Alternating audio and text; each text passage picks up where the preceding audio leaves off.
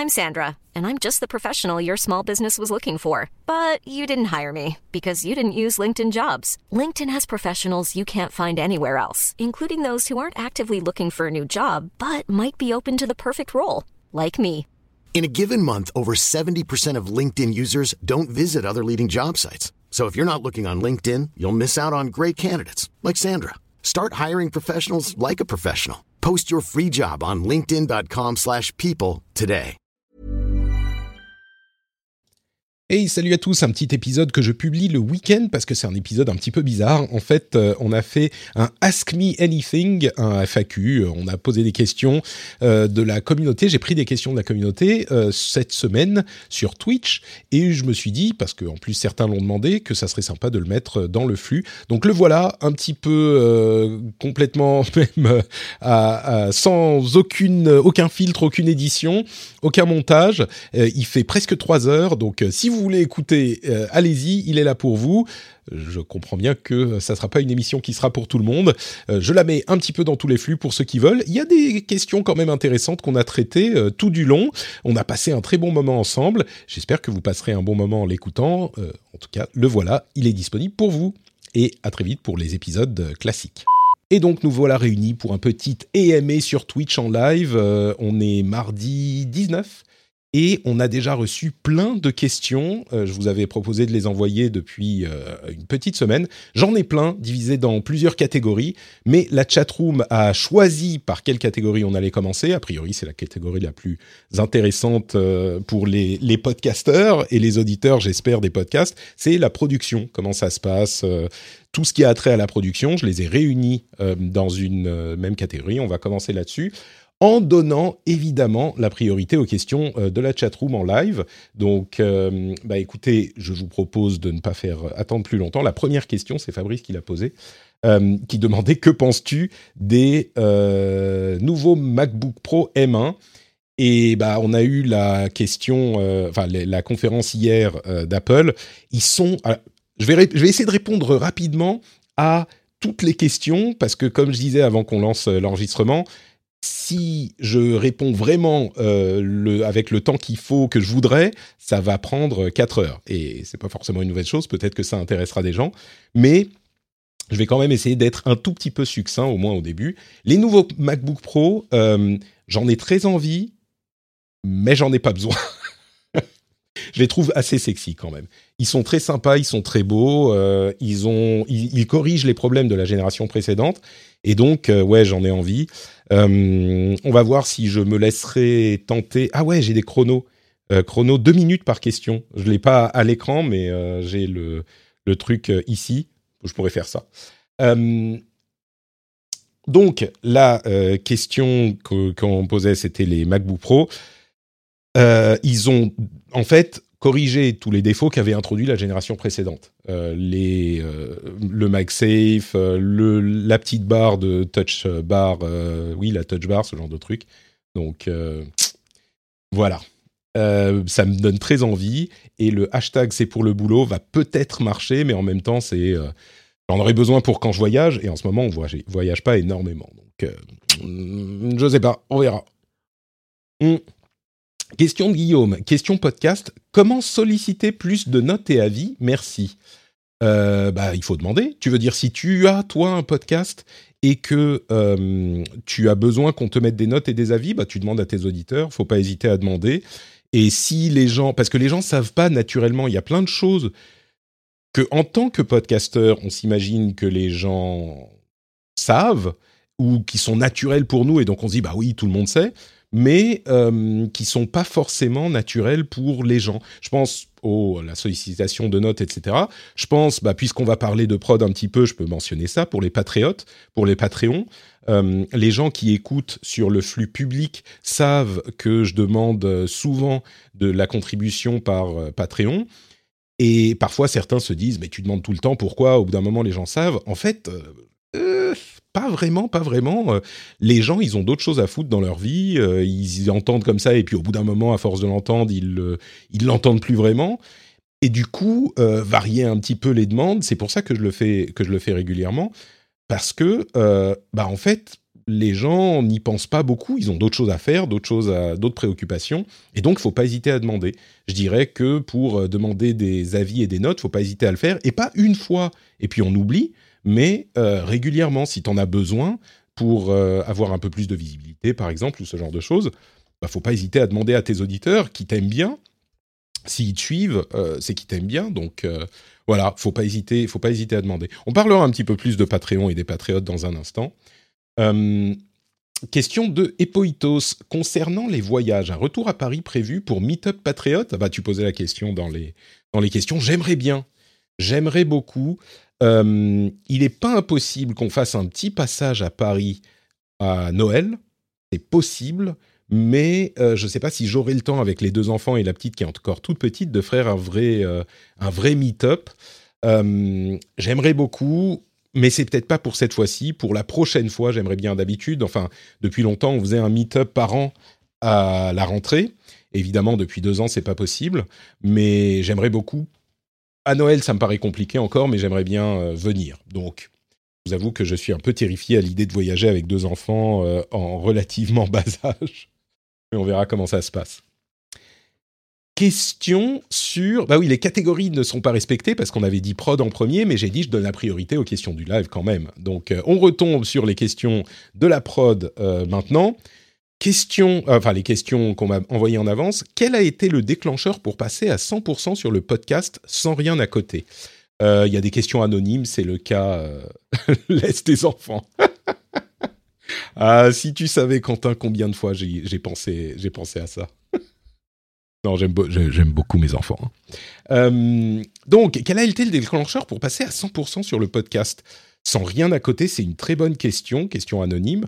Euh, en fait, comme vous le savez, je faisais du podcast. Je suis passé en pro en 2014. Je, vais essayer de mettre un, countdown de deux minutes. Je, j'étais, je suis passé en pro euh, en 2014 et je faisais du podcast depuis 2006 j'avais envie depuis toujours de faire de ça à temps plein. Ça a été vraiment une révélation, le podcast, pour moi professionnellement. Ce que je dis souvent, c'est que ça a été le, le, le coup de cœur professionnel euh, que j'ai eu. Je suis tombé amoureux. De la même manière que je suis tombé amoureux de ma femme euh, dans ma vie amoureuse, je suis tombé amoureux du podcast euh, dans ma vie professionnelle. Et donc, j'aurais adoré pouvoir le faire depuis quasiment le début, en fait. Malheureusement, c'était pas un vrai métier, ça n'existait pas, c'était pas possible. Et donc le vrai déclencheur, ça a été fin 2013, euh, l'arrivée de Patreon.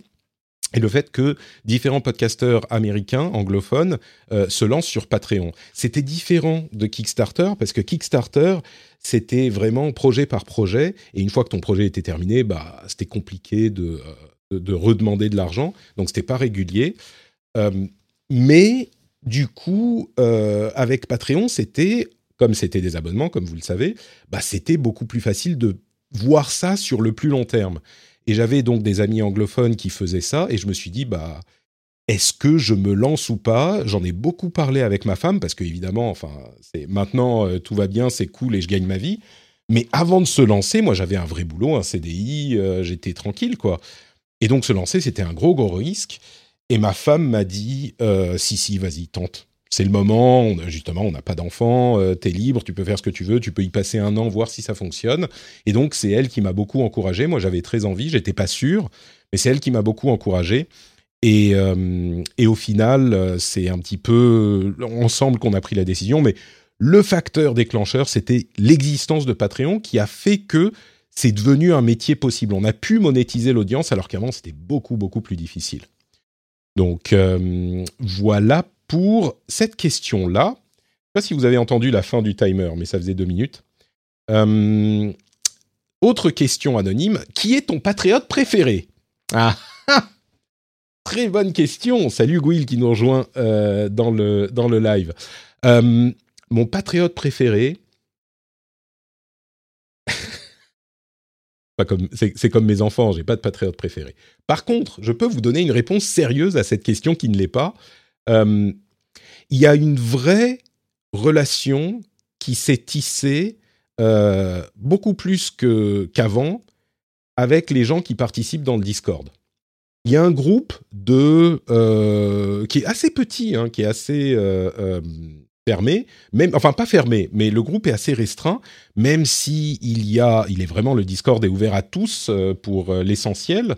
il y a un groupe, je dirais, d'une dizaine, quinzaine, vingtaine de personnes euh, qui est très présente sur le Discord et qui en a fait un petit peu le salon où on se retrouve, enfin le café où on se retrouve un petit peu tout le temps. Et avec ces gens-là, je vais remettre le, timer, avec ces gens-là, euh, je pense que la relation a, un petit peu euh, évolué. Ouais, Jules Dragomodo dit on doit être 20-30 maximum de réguliers, c'est vrai. Mais il y a des gens qui arrivent de temps en temps. J'ai vu qu'il y a des gens qui n'étaient pas patriotes qui venaient aussi pointer le bout de leur nez. Donc je ne saurais que trop vous inviter à venir aussi, parce que c'est vraiment un endroit cool, un endroit sympa. Et euh, comme je le disais, alors c'est pas mes patriotes préférés, mais il y a une relation différente qui s'est euh, tissée avec eux. Et c'est devenu, d'une certaine manière, un groupe de potes, peut-être encore plus que euh, de patriotes. Donc voilà, c'est pas mes préférés, mais c'est, ils ont une place particulière quand même dans la communauté parce que je les connais plus et on interagit plus. Euh, Guillaume demande dans la chatroom est-ce qu'il y a des gens, euh, est-ce qu'il y a des tâches que tu délègues en podcast? Alors c'est une bonne question qu'on pose, euh, qu'on m'a posée aussi de différentes manières dans le, les questions que j'avais reçues. Oui, tout à fait. Je délègue aujourd'hui depuis combien de temps? Ça fait un an maintenant? Je, quand est-ce que Fanny, quand est-ce qu'on a commencé à travailler ensemble? C'était cette année, hein? Non, c'était il y a un an. Enfin, je veux dire, c'était 2020, je sais même plus. Est-ce que c'était cette année en 2021 ou euh, mars 2020 Ah là là, comme le temps passe, Fanny. Quand on bosse ensemble, je ne vois même pas le temps passer tellement c'est sympa. Donc ça fait euh, un an et demi effectivement que je travaille avec Fanny, euh, qui consacre quelques heures de sa semaine à m'aider à la production. Et effectivement, elle fait le montage et la publication d'une part pour ce qui est production, et elle fait aussi beaucoup de euh, scheduling, donc euh, trouver des invités, euh, leur envoyer les rappels, etc. Et c'est beaucoup de boulot cette partie aussi parce que on est des émissions. Moi, je fais des émissions où il y a des gens différents un petit peu à chaque épisode. Donc ça, c'est pas mal de boulot. donc l'idée à la base, c'était qu'elle me décharge de ces tâches-là pour que je puisse faire d'autres choses. il y a aussi, mine de rien, le fait qu'avec deux enfants, j'ai moins de temps. Donc, euh, ça me permet de continuer à tenir le rythme, même si j'ai moins de temps. Il y a un petit peu de, ça aussi. Donc, euh, c'est un petit peu partagé entre ces deux-là. En tout cas, je peux continuer à faire euh, tout ce que je fais, malgré les autres choses chronophages qu'il y a dans ma vie. Est-ce qu'on s'est déjà rencontrés? Non. Moi, j'aurais voulu venir à Paris euh, et puis qu'on se croise euh, bah, entre mars 2020 et maintenant, mais bon, j'y suis pas vraiment allé. Donc euh, un jour, on se verra un jour pour de vrai. Mais bon, en même temps, on n'a pas vraiment besoin puisque bah, on travaille entièrement par Internet, ça, ça fonctionne très bien. Nomade vient d'arriver et demande si j'ai parlé de mon choix de vivre à l'étranger et plus particulièrement en Finlande. Alors on pose la question aussi dans les questions que j'ai reçues, mais du coup je vais répondre maintenant. Euh, bah, c'est très simple. Mon choix s'est fait parce que ma femme est finlandaise. On a passé quelques années en France, puis elle avait envie de euh, revenir en Finlande. Et moi, je voulais bien voir aussi euh, comment ça se passait. Pour la question pourquoi est-ce que tu vis dans la forêt, je vous répondrai dans quelques minutes. combien as-tu de patriotes? C'est une bonne question aussi alors sur toutes les émissions, il y a des gens qui contribuent peut-être à différentes émissions, mais au total, ça doit être à peu près 1400, 1500 euh, patriotes qui soutiennent activement les émissions. Donc, euh, c'est voilà, c'est à peu près 1500. En gros, ça fluctue, hein, ça fluctue tout le temps, mais euh, à peu près 1500. un, truc que les gens savent pas forcément, et qui est l'une des raisons pour lesquelles je demande souvent le soutien sur Patreon, enfin à tous les toutes les émissions, c'est qu'il y a beaucoup de patriotes qui partent à chaque, euh, enfin chaque mois. Il y a des patriotes qui arrêtent leur soutien, et donc j'ai besoin de euh, de, de, re-remplir le, le, pool de patriotes pour euh, bah, que les revenus ne baissent pas trop. Alors il y a des fluctuations hein, toujours, mais euh, oui, il y a, je dirais, euh, je sais pas, un 2, 3% par mois qui, partent, disons entre, je sais pas, 10 et 30, 40, 50 personnes qui, qui partent par mois. Et donc, si on fait plusieurs mois sans que de nouvelles personnes viennent, bah, les revenus baissent. Et bon, un mois, deux mois, c'est pas la fin du monde, mais au bout d'un moment, évidemment, ça peut commencer à devenir, ça peut commencer à devenir problématique. Donc, c'est pour ça que j'en parle tellement. Euh, Gouil demande, euh, pour faire euh, écho à la question d'une participation à l'apéro du Capitaine il y a quelques années, slip ou caleçon? Caleçon, monsieur. Voilà. Maintenant, la vérité est faite. Penses-tu faire des podcasts jusqu'à la fin de jusqu'à la la retraite? Demande Fabrice. J'irai même plus loin. je ne sais pas si je prendrai une retraite un jour. Je je pense pas que je prendrai une retraite un jour. Enfin, à moins que je sois forcé, mais moi, je me vois pas aller à la retraite. Euh, et puis, je ne sais pas si j'aurai de l'argent à la retraite. c'est un truc euh, un petit peu délicat comme euh, sujet parce que voilà, je sais pas. Et donc, en partie aussi, l'une des raisons pour lesquelles je pense que le Enfin, c'est un truc auquel on pense quand on a euh, un, quand on est un petit peu plus âgé que la plupart des Twitchers, même si certains commencent à beaucoup se professionnaliser, aujourd'hui, et pareil dans le podcast.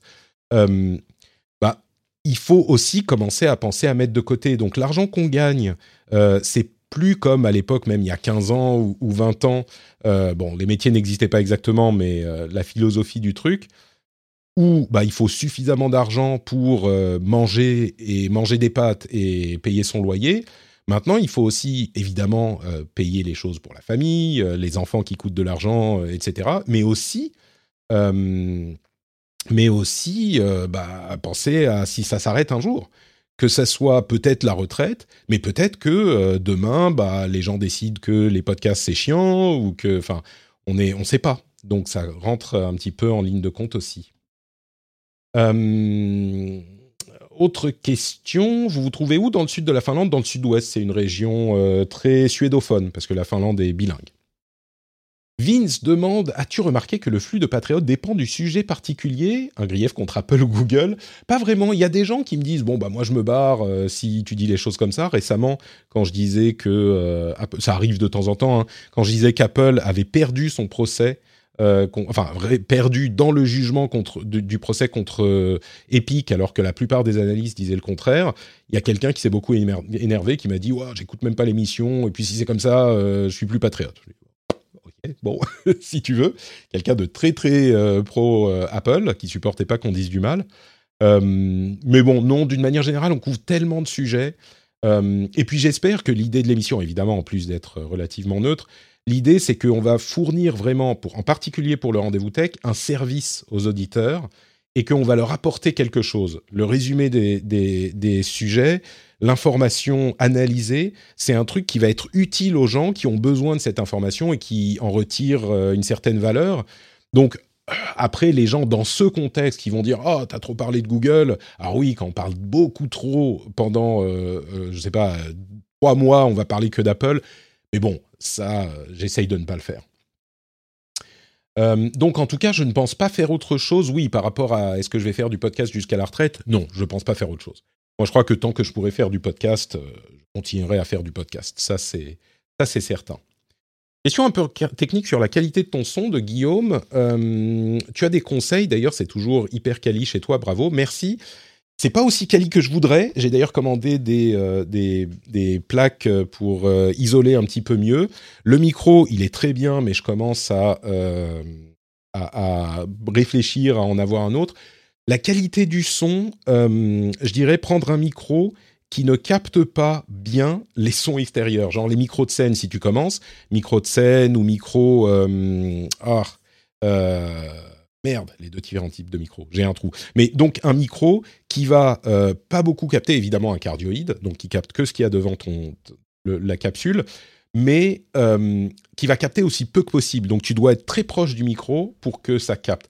C'est à mon sens la chose la plus importante. Après, des micros de qualité correcte. Alors évidemment, il faut acheter un micro euh, dédié, hein, mais il y a des micros USB qui sont très corrects, qui fonctionnent très bien. Mais comme je le disais, des micros euh, qui qui vont pas capter toute la pièce. C'est ce que c'est ce que je te suggérerais. Euh, Patrick, l'inventeur du podcast as a service. Exactement. Euh, alors, euh, non, c'était pas cardioïde à quoi je pensais. Surtout qu'Apple a fait appel, tu n'as pas forcément tort. Eh, je crois que j'ai pas. Alors, j'ai peut-être poussé un petit peu quand j'écrivais ma, la chose en disant c'est une défaite catastrophique pour Apple, mais je crois que j'avais pas totalement tort. Et là où les gens en général ne voyaient pas le, les conséquences du jugement, euh, bah on commence à se rendre compte qu'en fait c'est pas une victoire 100% éclatante pour pour Apple. Mais bon, ça on en parle dans le rendez-vous tech. Euh, as-tu pensé à te présenter à l'élection présidentielle en France Vu ta capacité à démocratiser les enjeux de la tech sur la société, tu as tes chances, me dit Fabrice. Écoute, on parlera politique un petit peu plus tard. Euh... à vrai dire, j'avais pensé à quelque chose de politique pendant un moment. Maintenant, j'ai j'ai abandonné l'idée parce que je crois que je suis c'est trop de boulot, c'est trop difficile et c'est trop euh, ingrat comme travail. Tu donnes euh, tout ce que tu as et on te crache à la gueule en permanence, je crois. donc c'est pas un truc. Si demain je pouvais implémenter le patrixme comme doctrine, qui est Patrick décide et, tout le monde est d'accord, qu'on soit d'accord ou pas, je pense que je dirais pas non, parce que évidemment, moi je sais bien comment, quelles sont les bonnes décisions à prendre. Et il suffirait qu'on m'écoute, ça serait plus simple. Donc euh, si vous êtes pro-patrixme, euh, vous pouvez commencer à utiliser le, hashtag. Euh, T'as prévu des events sur Paris avec les Patreons maintenant que les voyages commencent à devenir possibles? Oui, ça a déjà été couvert. Je disais, on va peut-être venir à Paris à Noël, mais ça me paraît compliqué pour une rencontre, peut-être euh, pour la prochaine, j'espère au printemps, à l'été ou au plus tard à l'automne. Ensuite, autre question, tous les intervenants sont rémunérés, certains, aucun, je me suis toujours posé la question. Excellente question, monsieur ou madame anonyme.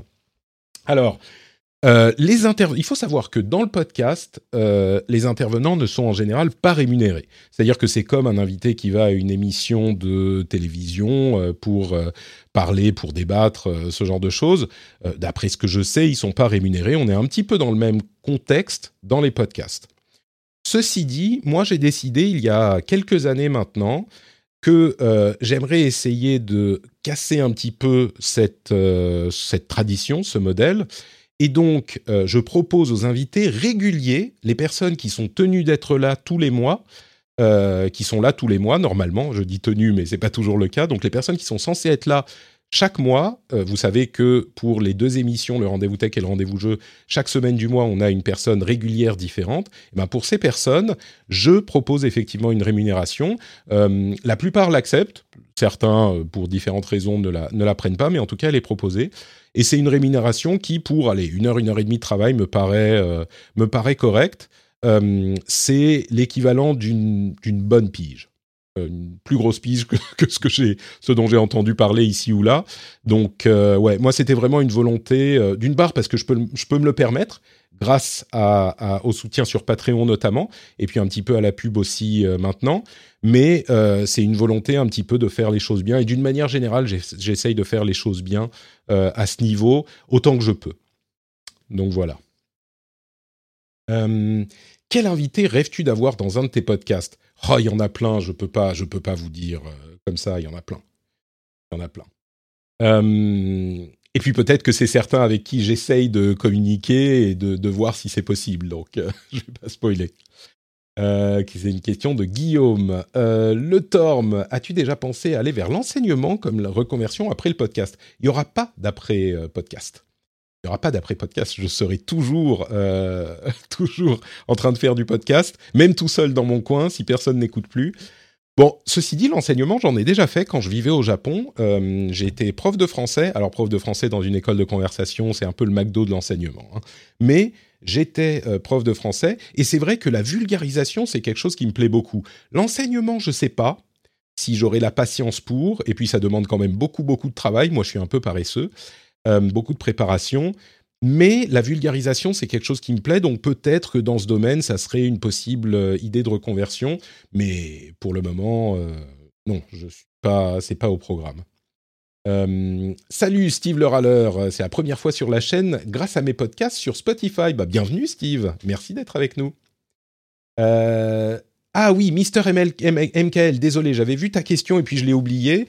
Euh, mets un petit at note Patrick si tu, si tu veux euh, que, que, je la vois bien, que je les vois bien tes questions. Possèdes-tu des cryptos? Alors je n'ai pas acheté de crypto, mais j'ai un ami qui a beaucoup de, enfin qui est là-dedans euh, et qui m'avait envoyé à l'époque en je plus 2012-2013 des Dogecoin, pas mal de Dogecoin que j'ai perdu. Euh, j'ai perdu mon wallet, je sais pas où il est. Et récemment, il m'a envoyé, je sais plus combien de, dizaines de millions d'un autre, euh, d'une autre crypto, mime crypto, qui vaut quand même pas mal, qui vaut genre quelques centaines, mille dollars, je sais plus, je vais regarder combien ça vaut. Je vais vous dire tout de suite. Il m'a dit, écoute, si ça monte, ça sera pour tes enfants. Et, et comme ça, c'est pas pour toi, c'est pour tes enfants. Donc merde, je sais même plus le nom de, de mon wallet. Je me souviens plus comment il s'appelle. Euh, alors attendez. Hop, il vaut. Ah bah écoutez, la valeur de la monnaie a doublé. Depuis, il me l'a envoyé il y a deux semaines. Hein. Mais franchement, euh, je suis pas, je suis pas très excité par les cryptos. C'est un petit peu le casino. Donc euh, bon, il me l'a envoyé, c'est sympa de sa part. Moi, je pense pas que j'irai acheter des cryptos. Ou peut-être si j'ai de l'argent en plus que je peux, euh, comme pour ce genre d'investissement, si je peux perdre et que ça ne change pas ma vie, peut-être que j'en achèterai. Mais a priori, bon, là, ça fait quelques années que ça existe les cryptos et ça fait quelques années que ça flambe et je m'y suis toujours pas intéressé. Donc bon, a priori, c'est pas pour moi.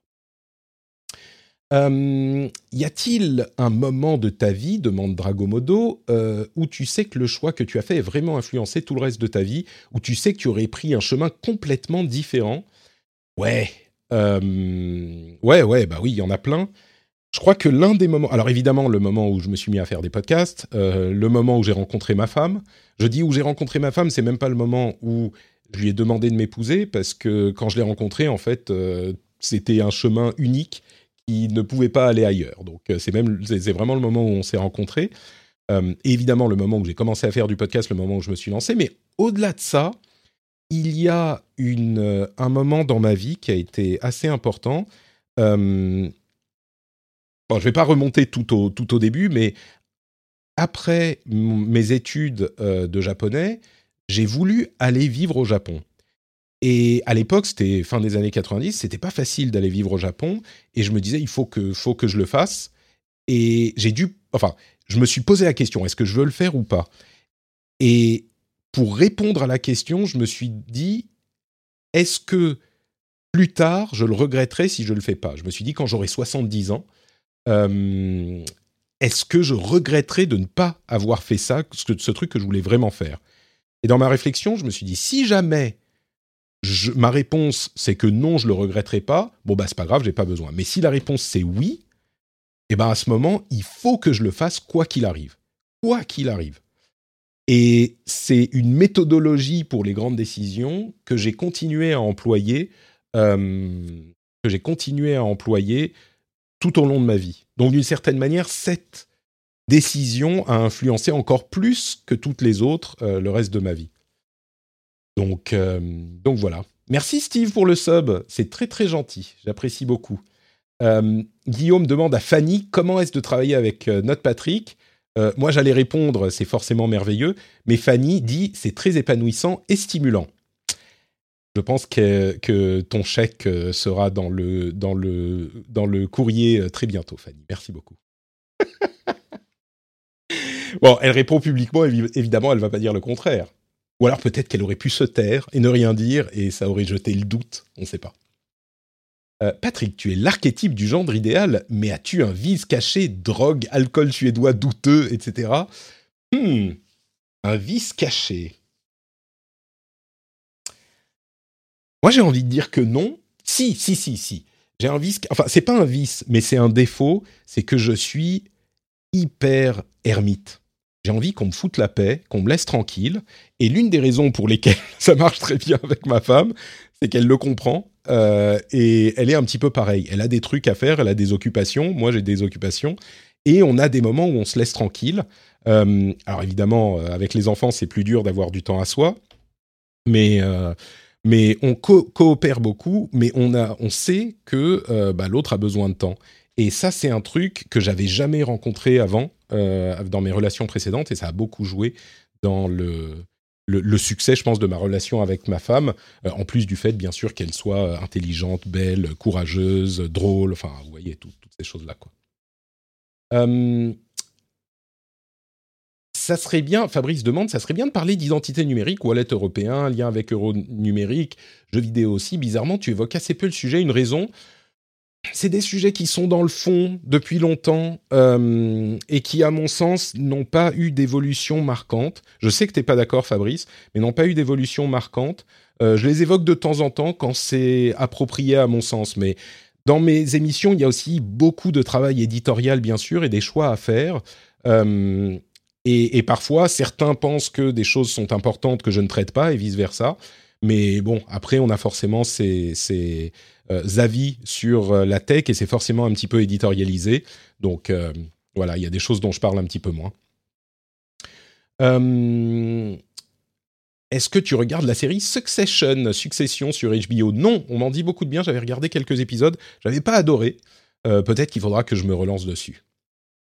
Note j'aime, euh, Antoine. Dommage l'intérêt limité que tu as sur les cryptos. C'est un sujet tech qui est en train de changer le monde dans la finance et donc dans nos vies. Ça serait cool des invités sur le sujet chez toi. On en parle hein, de temps en temps de la crypto quand même. C'est pas que j'en parle pas du tout. Euh, j'avais fait des épisodes spéciaux d'ailleurs euh, sur la blockchain il y a bien longtemps, sur les cryptos il y a pas si longtemps, avec Power Asher et, et, d'autres. d'ailleurs que vous connaissez peut-être. mais c'est pas un sujet. C'est le problème de la crypto, c'est que c'est un sujet dont les fans, euh, c'est pas qu'ils en grossissent l'importance, mais que ça devient un petit peu un mode de vie pour les gens qui sont investis dans la crypto.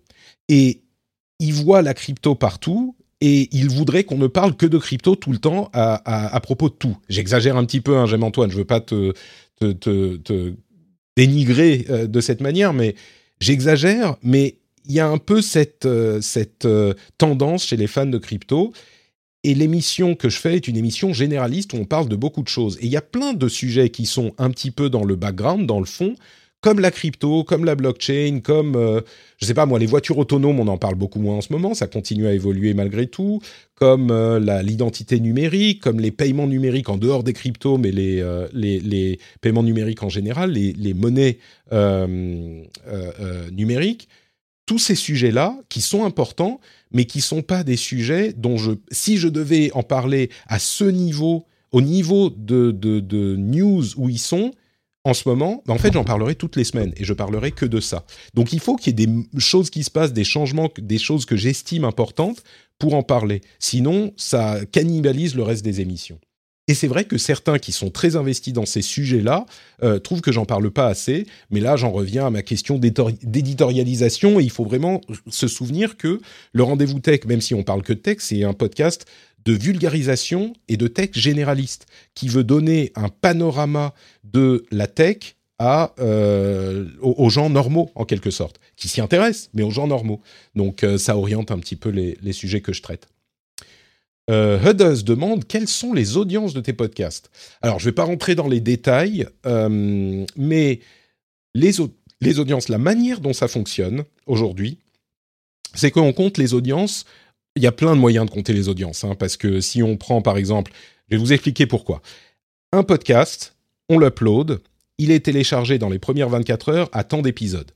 Au bout d'une semaine, il y a tant d'épisodes. Au bout d'un mois, il y a tant d'épisodes et il continue à être écouté en fait sur assez longtemps. Et du coup, c'est difficile de dire où on arrête le, le, le, compte. Et puis surtout, vu qu'il y a des épisodes qui sont écoutés et qu'il y a des, des centaines d'épisodes maintenant et qui sont écoutés sur le long terme, bah, c'est difficile de compter comme ça.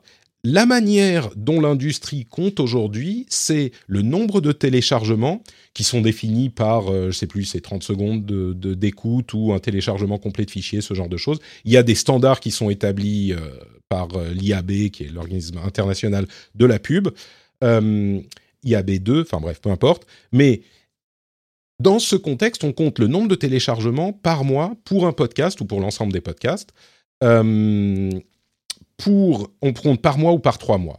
Moi, avec Acast, avec qui je travaille, euh, et, j'ai ces chiffres parce que c'est pour la pub, hein, sinon euh, j'aurais pas les chiffres, ou je les ai d'ailleurs, mais qui sont moins euh, précis, et ils sont pas tellement importants. Mais là, pour la pub, il les compte, et je suis je vais pas, je vais pas être précis, mais je suis entre 100 et 200 000 téléchargements par mois pour l'ensemble de mes émissions, avec un gros morceau sur le, sur le rendez-vous tech. Et euh, de ce que je comprends, je me soucie pas énormément de la concurrence entre guillemets dans le podcast. Euh, le rendez-vous tech en particulier est pas un petit podcast. Voilà, c'est ce que je peux vous dire. Le vice caché, c'est le patrixme. Est-ce un vice ou une qualité? Euh, Galdric demande quel avenir pour ta chaîne Twitch? Penses-tu la garder comme flux supplémentaire ou, euh, ou le laisses-tu le laisses-tu le droit de penser à développer un contenu interactif supplémentaire comme les EMA par exemple? Je sais pas. Euh, c'est même une question un peu plus large, mais pour la chaîne Twitch en général, j'aime bien l'interaction sur Twitch, sinon je le ferais pas. J'aime bien la manière dont ça se passe avec euh, les audiences. Euh, j'aimerais bien développer plus de choses. J'aimerais bien, on me pose la question à un moment, faire les découvertes de jeux, par exemple, que je faisais pendant quelques mois, il y, a, il y a quelques mois. Avec la petite, c'est compliqué avec les deux enfants. quand elle sera un peu plus grande, peut-être, maintenant elle a déjà six mois, J'imagine que vers un an, deux ans, euh, elle commencera à être un petit peu plus autonome. Déjà, en janvier, elle va aller à la crèche. Donc ça, ça va nous changer la vie. Complètement nous changer la vie. Et à partir de là, j'aurai un peu plus de temps, je pense, pour penser à ce genre de choses. Une première étape, c'est que j'aimerais bien... Ouais, j'aimerais bien faire plus sur Twitch. Voilà, en gros, quoi Je ne peux pas le dire aujourd'hui, mais j'aimerais bien faire plus sur Twitch. C'est vrai.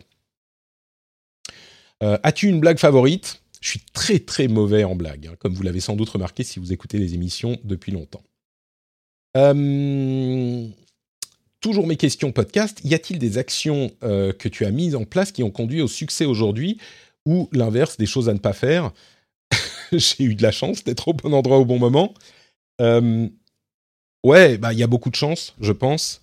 Je suis arrivé à un moment où les podcasts n'existaient pas vraiment. J'ai essayé de rester toujours sur le devant de la scène euh, de, des changements de podcast euh, de, dans l'industrie et de, de, proposer des choses aux gens, ne serait-ce que le Patreon, c'était un truc que personne faisait. Aujourd'hui, lancer un Patreon, bah, c'est commun. À l'époque, c'était un petit peu plus, un petit peu plus. Bah, je crois que j'étais le premier en France.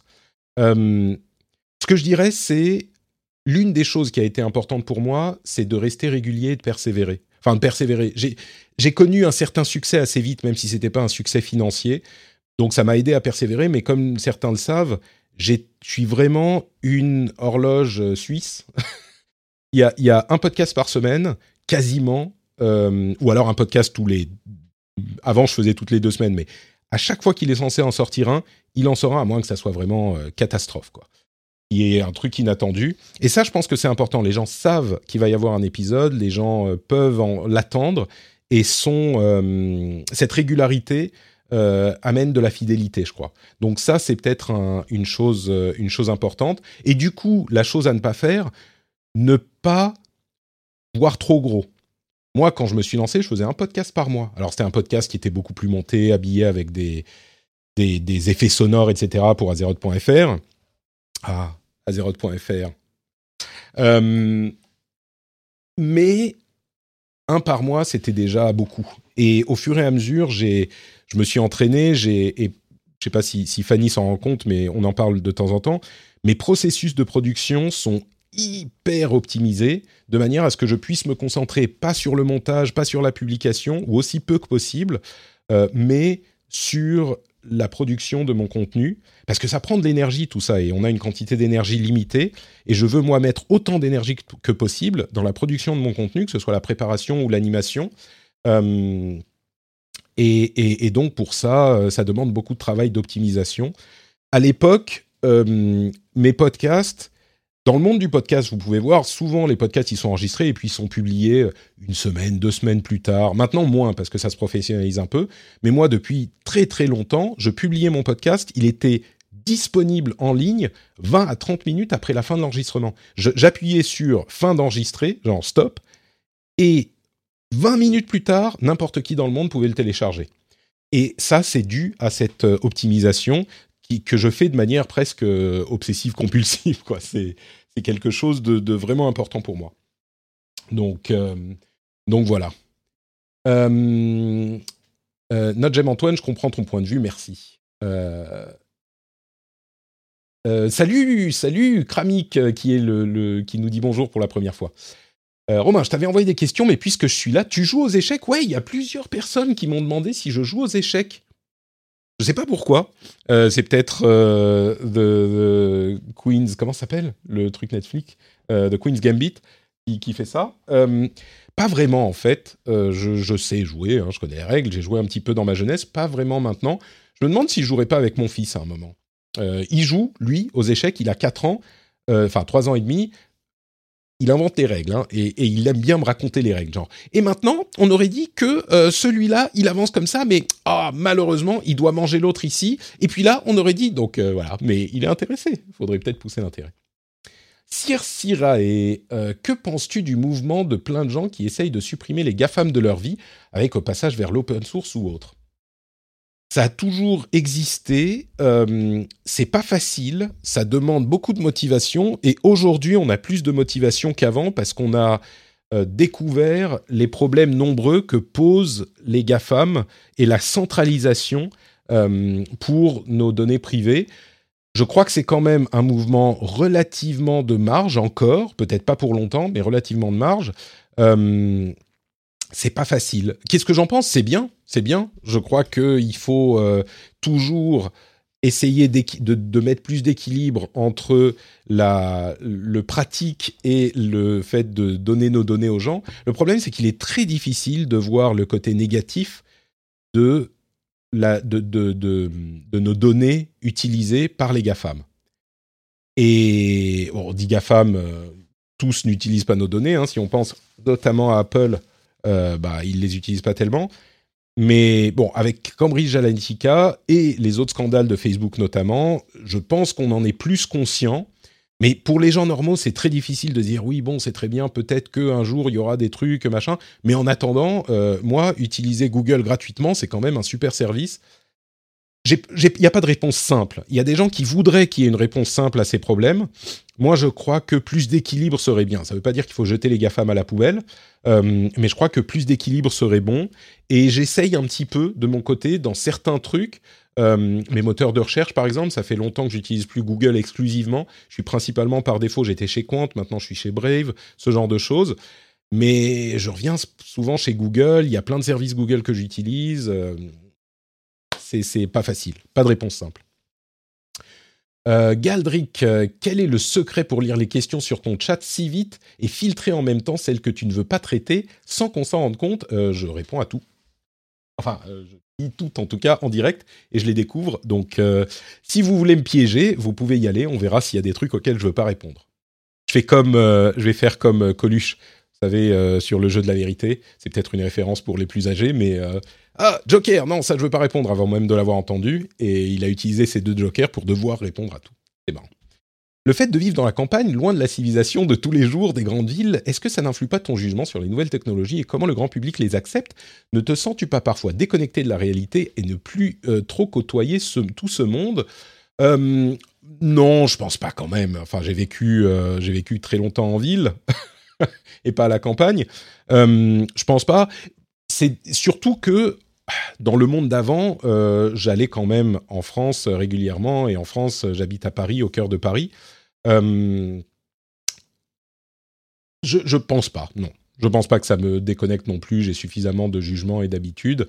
Si ça continue longtemps et que je peux pas aller en ville, ni à Helsinki, ni à, à Paris pendant des, des, je sais pas, cinq ans, peut-être que ça me changera. Mais là, on n'y est pas encore. Donc, voilà. Euh, tac, tac, tac. Euh, question. Je, lis, je vois que les questions avec le hat-note Patrick. Hein. Tu as déjà repris sur, les événements, sur les éléments que tu aurais dit il y a X mois qui auraient porté préjudice? Pardon. T'as-t-on déjà repris sur des éléments que tu aurais dit il y a X mois qui, qui, qui auraient porté préjudice?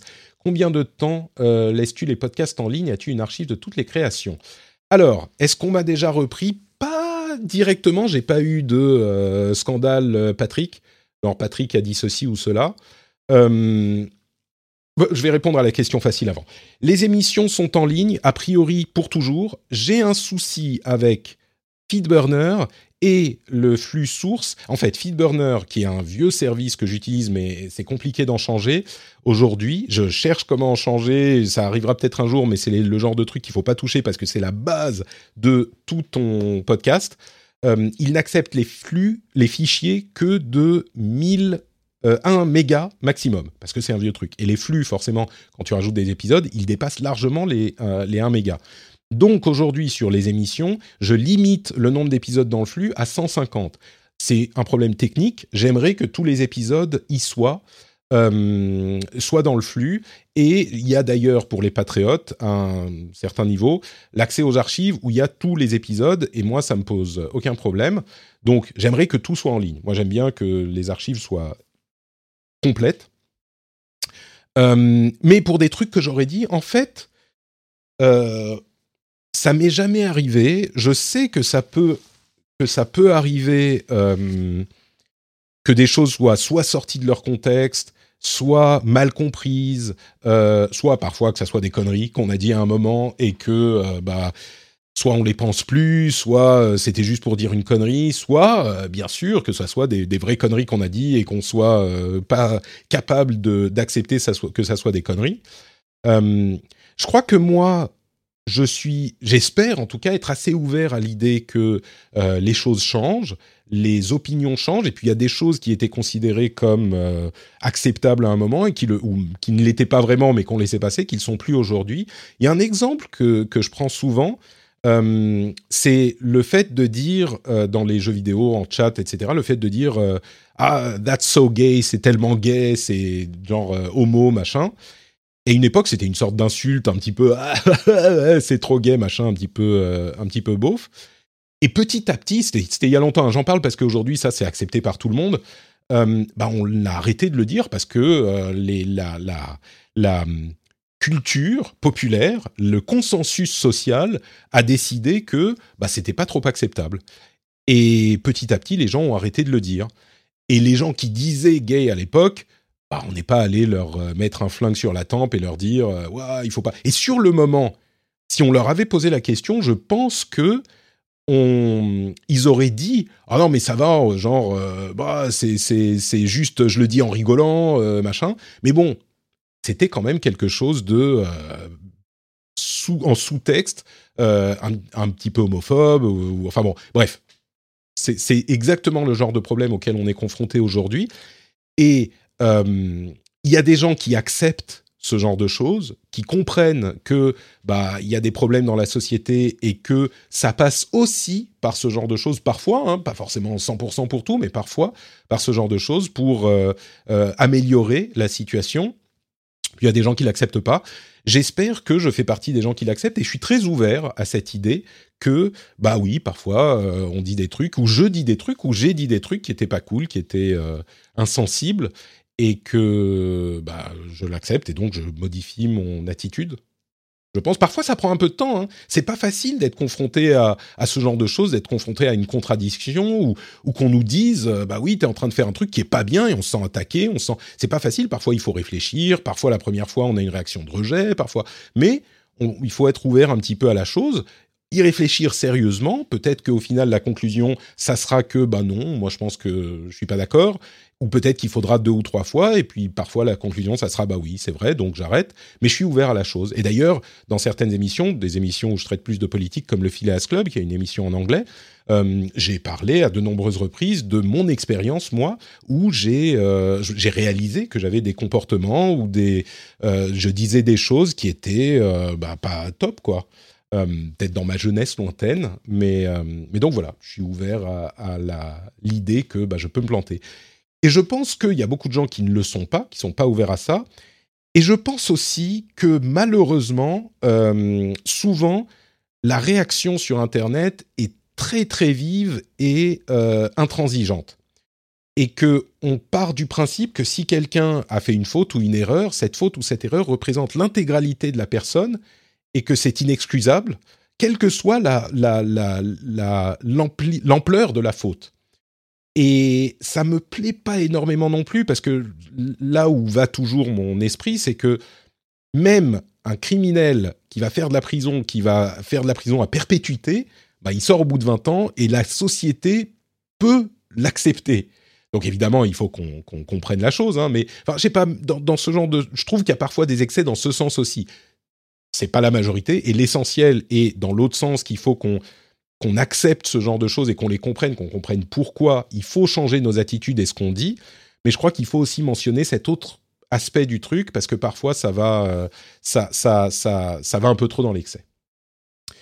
Tu as fait Creator Chronicles avec Patreon en nous montrant des brèves vidéos de ta vie? Est-ce que tu as eu d'autres opérations de cet ordre? Vas-tu refaire quelques petites vidéos de ce genre? J'ai bien aimé. Alors, c'était une opération sponsor pour Patreon à l'époque, il y a un an ou deux. J'ai beaucoup aimé faire ça. Maintenant, j'ai pas le temps de faire ce genre de petites vidéos, mais peut-être un jour, ouais, peut-être. Euh, il faut que je continue à descendre. Il y a beaucoup de questions. Euh, tu as joué il y a quelque temps avec euh, des sons live. Est-ce que tu veux les intégrer plus souvent? Oui, je veux, mais je veux le faire de manière sympathique. Donc, euh, on verra. Je vais pas juste faire euh, ou ou alors, mais des trucs sympas. Euh, salut la prod, bonjour, je n'ai jamais parlé dans ce chat, mais euh, je vous suis depuis le, depuis le temps des débuts du podcast de WoW. Écoute la prod, un bisou spécial pour toi. Quel est ton navigateur par défaut? Euh, Je me, je m'incrimine moi-même, c'est Chrome. Je suis sur Chrome essentiellement, mais j'utilise aussi régulièrement Firefox, Edge, un petit peu Brave. Donc, as-tu une heure limite pour la fin de cette EME Non.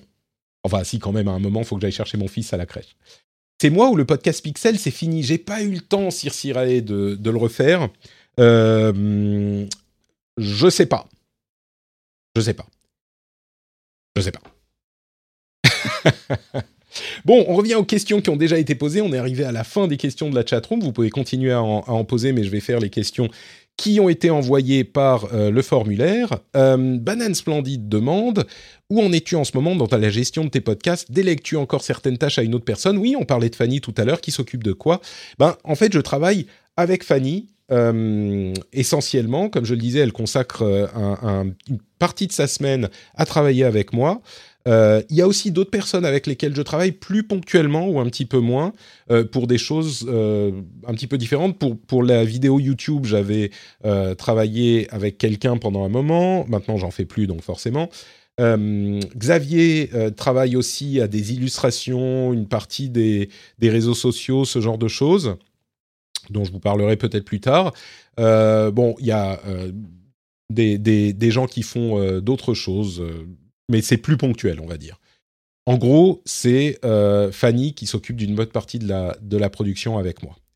Et on discute, on fait des, des calls toutes les semaines, on est sur euh, Discord en train de parler à chaque épisode, etc. Donc euh, voilà. Est-ce que l'idée de rejoindre un gros groupe type Relay.fm t'a déjà traversé l'esprit demande Eric Folco. non, pas vraiment. J'ai eu une expérience de travail de groupe avec No Watch il y a longtemps. Et ça s'est pas super bien passé au final. Non pas parce que les gens étaient pas sympathiques, mais on, s'est rendu compte que les, les, objectifs des, des, différentes personnes euh, sont, étaient différents. Et du coup, euh, non, rejoindre un groupe, moi je trouve que bah, on n'en a pas besoin quand on est créateur de contenu indépendant sur Internet et qu'on peut tout maîtriser. Euh, autant que possible. Ça demande beaucoup de temps et de travail et d'investissement, mais non. Donc, euh, c'est pas que ça m'a pas traversé l'esprit, mais c'est vraiment pas le, but à ce stade. Je préfère avoir mon indépendance et ma et, faire euh, ce que je veux comme je veux. Hmm. Est-ce que tu te considères comme un influenceur? As-tu travaillé comme influenceur? Est-ce que tu penses que c'est différent du, du, statut de créateur de contenu? Est-ce que potentiellement complémentaire ou est-ce le mal? C'est compliqué le terme d'influenceur. C'est un terme que personne voulait vraiment, mais il a fallu définir ce que font les gens qui créent du contenu sur Internet. Je crois qu'il y a deux éléments. Créateur de contenu, c'est ce que tu fais. Et souvent, influenceur, c'est la manière dont tu monétises ton travail. Donc influenceur, on dit que tu es un influenceur parce que tu vas influencer ton audience, euh, pas forcément de manière euh, néfaste, hein, mais euh, si un annonceur veut dire euh, veut, veut vendre son jeu ou euh, son téléphone, j'en sais rien, il va dire ah bah, vous pouvez en parler et vous influencer votre votre audience. Pas dans le sens vous allez leur dire allez l'acheter, mais vous allez le mettre sur leur radar, en gros, parce que évidemment le, l'espace de cerveau disponible, pas l'espace de cerveau, mais c'est un peu ça d'une certaine manière. On a tellement de sollicitations partout dans tous les médias différents que c'est difficile de, se faire de la place quand on a quelque chose à montrer. Donc de cette manière, on peut le mettre sur le radar des gens. Puis si on fait bien son boulot, on en dit ce qu'on pense, mais de manière objective. Si on fait un petit peu mal son boulot, on en dit que du bien, peut-être. mais alors, est-ce que moi je suis influenceur? Je sais pas. Je crois pas qu'on puisse dire que quelqu'un puisse dire de lui-même qu'il ou elle est influenceur ou influenceuse. Euh, je fais de la pub dans les émissions, mais c'est de la pub qui est différente de ce qu'on fait sur YouTube ou, euh, Twitch. Donc, euh, je sais pas. Je peux vous poser la question. Est-ce que c'est marrant parce que quand je faisais les petits, les petits jeux découvertes sur Twitch, quand je les ai fait pendant quelques mois avant la naissance de ma fille, là, le terme influenceur est venu de la communauté. Et, parce qu'ils ont dit en rigolant, ah bah t'as testé ce jeu, ça m'a plu, je l'ai acheté. Et donc, ah Patrick influenceur. Donc d'une certaine manière, peut-être que c'est de là que ça vient. Vous savez quoi, je vais faire un, sondage. Euh, Patrick est-il un influenceur? C'est vous qui allez me le dire. Oui Non Vous avez une minute pour répondre. Voilà. Euh, donc en haut de la, du chat, vous pouvez, vous pouvez répondre en haut du chat. Euh, donc, question de Galdric, les vraies questions. Le display de Mario derrière toi, c'est le même depuis un moment. Tu comptes faire tourner un peu? Et il est shootré avec l'imote shootré, Galdric. Euh, ouais, il faudrait que je fasse tourner, ouais. Vous savez, les enfants, on n'a pas le temps. Mais je les, je les, avais mis surtout pour faire... En fait, il y en a d'autres, il y en a un ici. Hop, euh, on le voit pas bien. Hop, voilà. Euh, je les avais mis pour, euh, pour faire un petit peu de décor dans les, vidéos YouTube. Comme je fais plus de vidéos YouTube, bah, je les change un petit peu moins, c'est pour ça. quand tu as des milliers d'écoutes, oui, dit Guillaume. Ah bah c'est intéressant, peut-être que d'une certaine manière, forcément, mécaniquement, parce que j'ai des, des, écoutes, un certain nombre d'écoutes, euh, on est forcément influenceur, je peux comprendre. J'essaye, moi, de ne pas influencer les gens, hein, évidemment. J'essaye d'être euh, objectif dans mon euh, reporting, sur, dans mon, mes, analyses. Mais es-tu influenceur Oui, 59%, non, 41%. Bon, bah, voilà, vous avez la réponse. Oui, 59%, vous pensez que je suis influenceur. En parlant de pub, vu que je suis Patreon, vu que tu es patriote, euh, tu n'as pas la moindre idée de ce qui passe dans ton émission. Quel genre d'annonceur as-tu?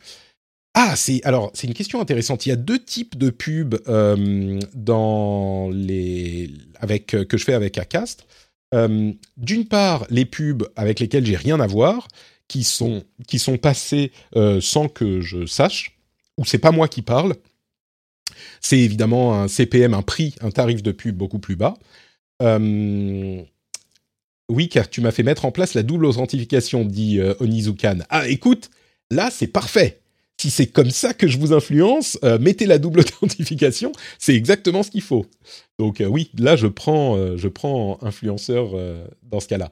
Donc la pub, il y a cette pub-là où moi, je ne sais même pas de quoi il s'agit, et puis les pubs pour lesquelles ils demandent mon approbation. parfois, je refuse, généralement, j'écoute parce qu'ils font un petit filtre. Alors ça dépend, il y a de tout, vraiment. Euh, il peut y avoir euh, des, des, marques comme, bon, je vais dire des noms de marques comme ça parce que j'ai travaillé avec. Euh, j'ai fait des trucs pour Orange, qui avait produit un podcast. J'ai fait des trucs pour d'autres grandes marques. J'ai travaillé avec Ford. On avait fait un épisode spécial assez intéressant sur les EKG, les électroencéphalogrammes et la manière dont ça fonctionne. Enfin, c'est un, un, épisode spécial sponsorisé.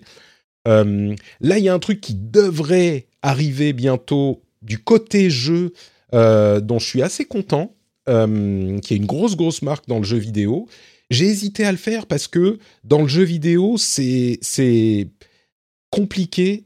En fait, j'aurais voulu ne jamais travailler avec des entreprises euh, du domaine, mais je me rends compte que encore plus dans le jeu vidéo que dans la tech, bah en fait, la, la pub, ça vient de là et pas d'autre chose. Ça vient de ce domaine-là, de l'industrie du jeu vidéo. Et du coup, euh, ils ont avec Akas qui a fait un très beau boulot, ils ont réussi à me trouver une opération qui m'a qui m'a plu, qui m'a séduit, euh, qui me paraît avoir de la valeur pour les auditeurs et les auditrices et euh, clairement de la valeur de mon côté aussi. Donc ça c'est un truc qui est cool qui arrive. J'espère, je croise les doigts, mais on va voir. C'est en cours et ça devrait arriver, j'espère, bientôt. Mais ça, ça sera, bah, tu le verras pas non plus pour les, dans le flux des patriotes, donc donc voilà. T'as acheté au moins deux jeux grâce ou à cause de moi, donc oui, c'est clair.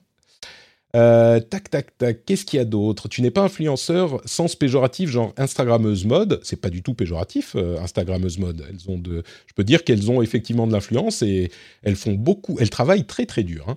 Mais techniquement, vu le nombre d'écoutes, tu l'es forcément. Bon, bah, ok. Donc euh, peut-être que je suis influenceur. Effectivement, c'est un, un terme que les créateurs de contenu aiment pas beaucoup utiliser pour eux-mêmes souvent. Mais bon, écoutez, c'est vous qui l'avez attribué, très bien. à mon petit niveau, je suis, j'influence un petit peu. Euh, Graou91 demande Hello notre Patrick, euh, à quand un petit rappel d'hygiène informatique comme dans les précédents podcasts avec Update peut-être? Merci.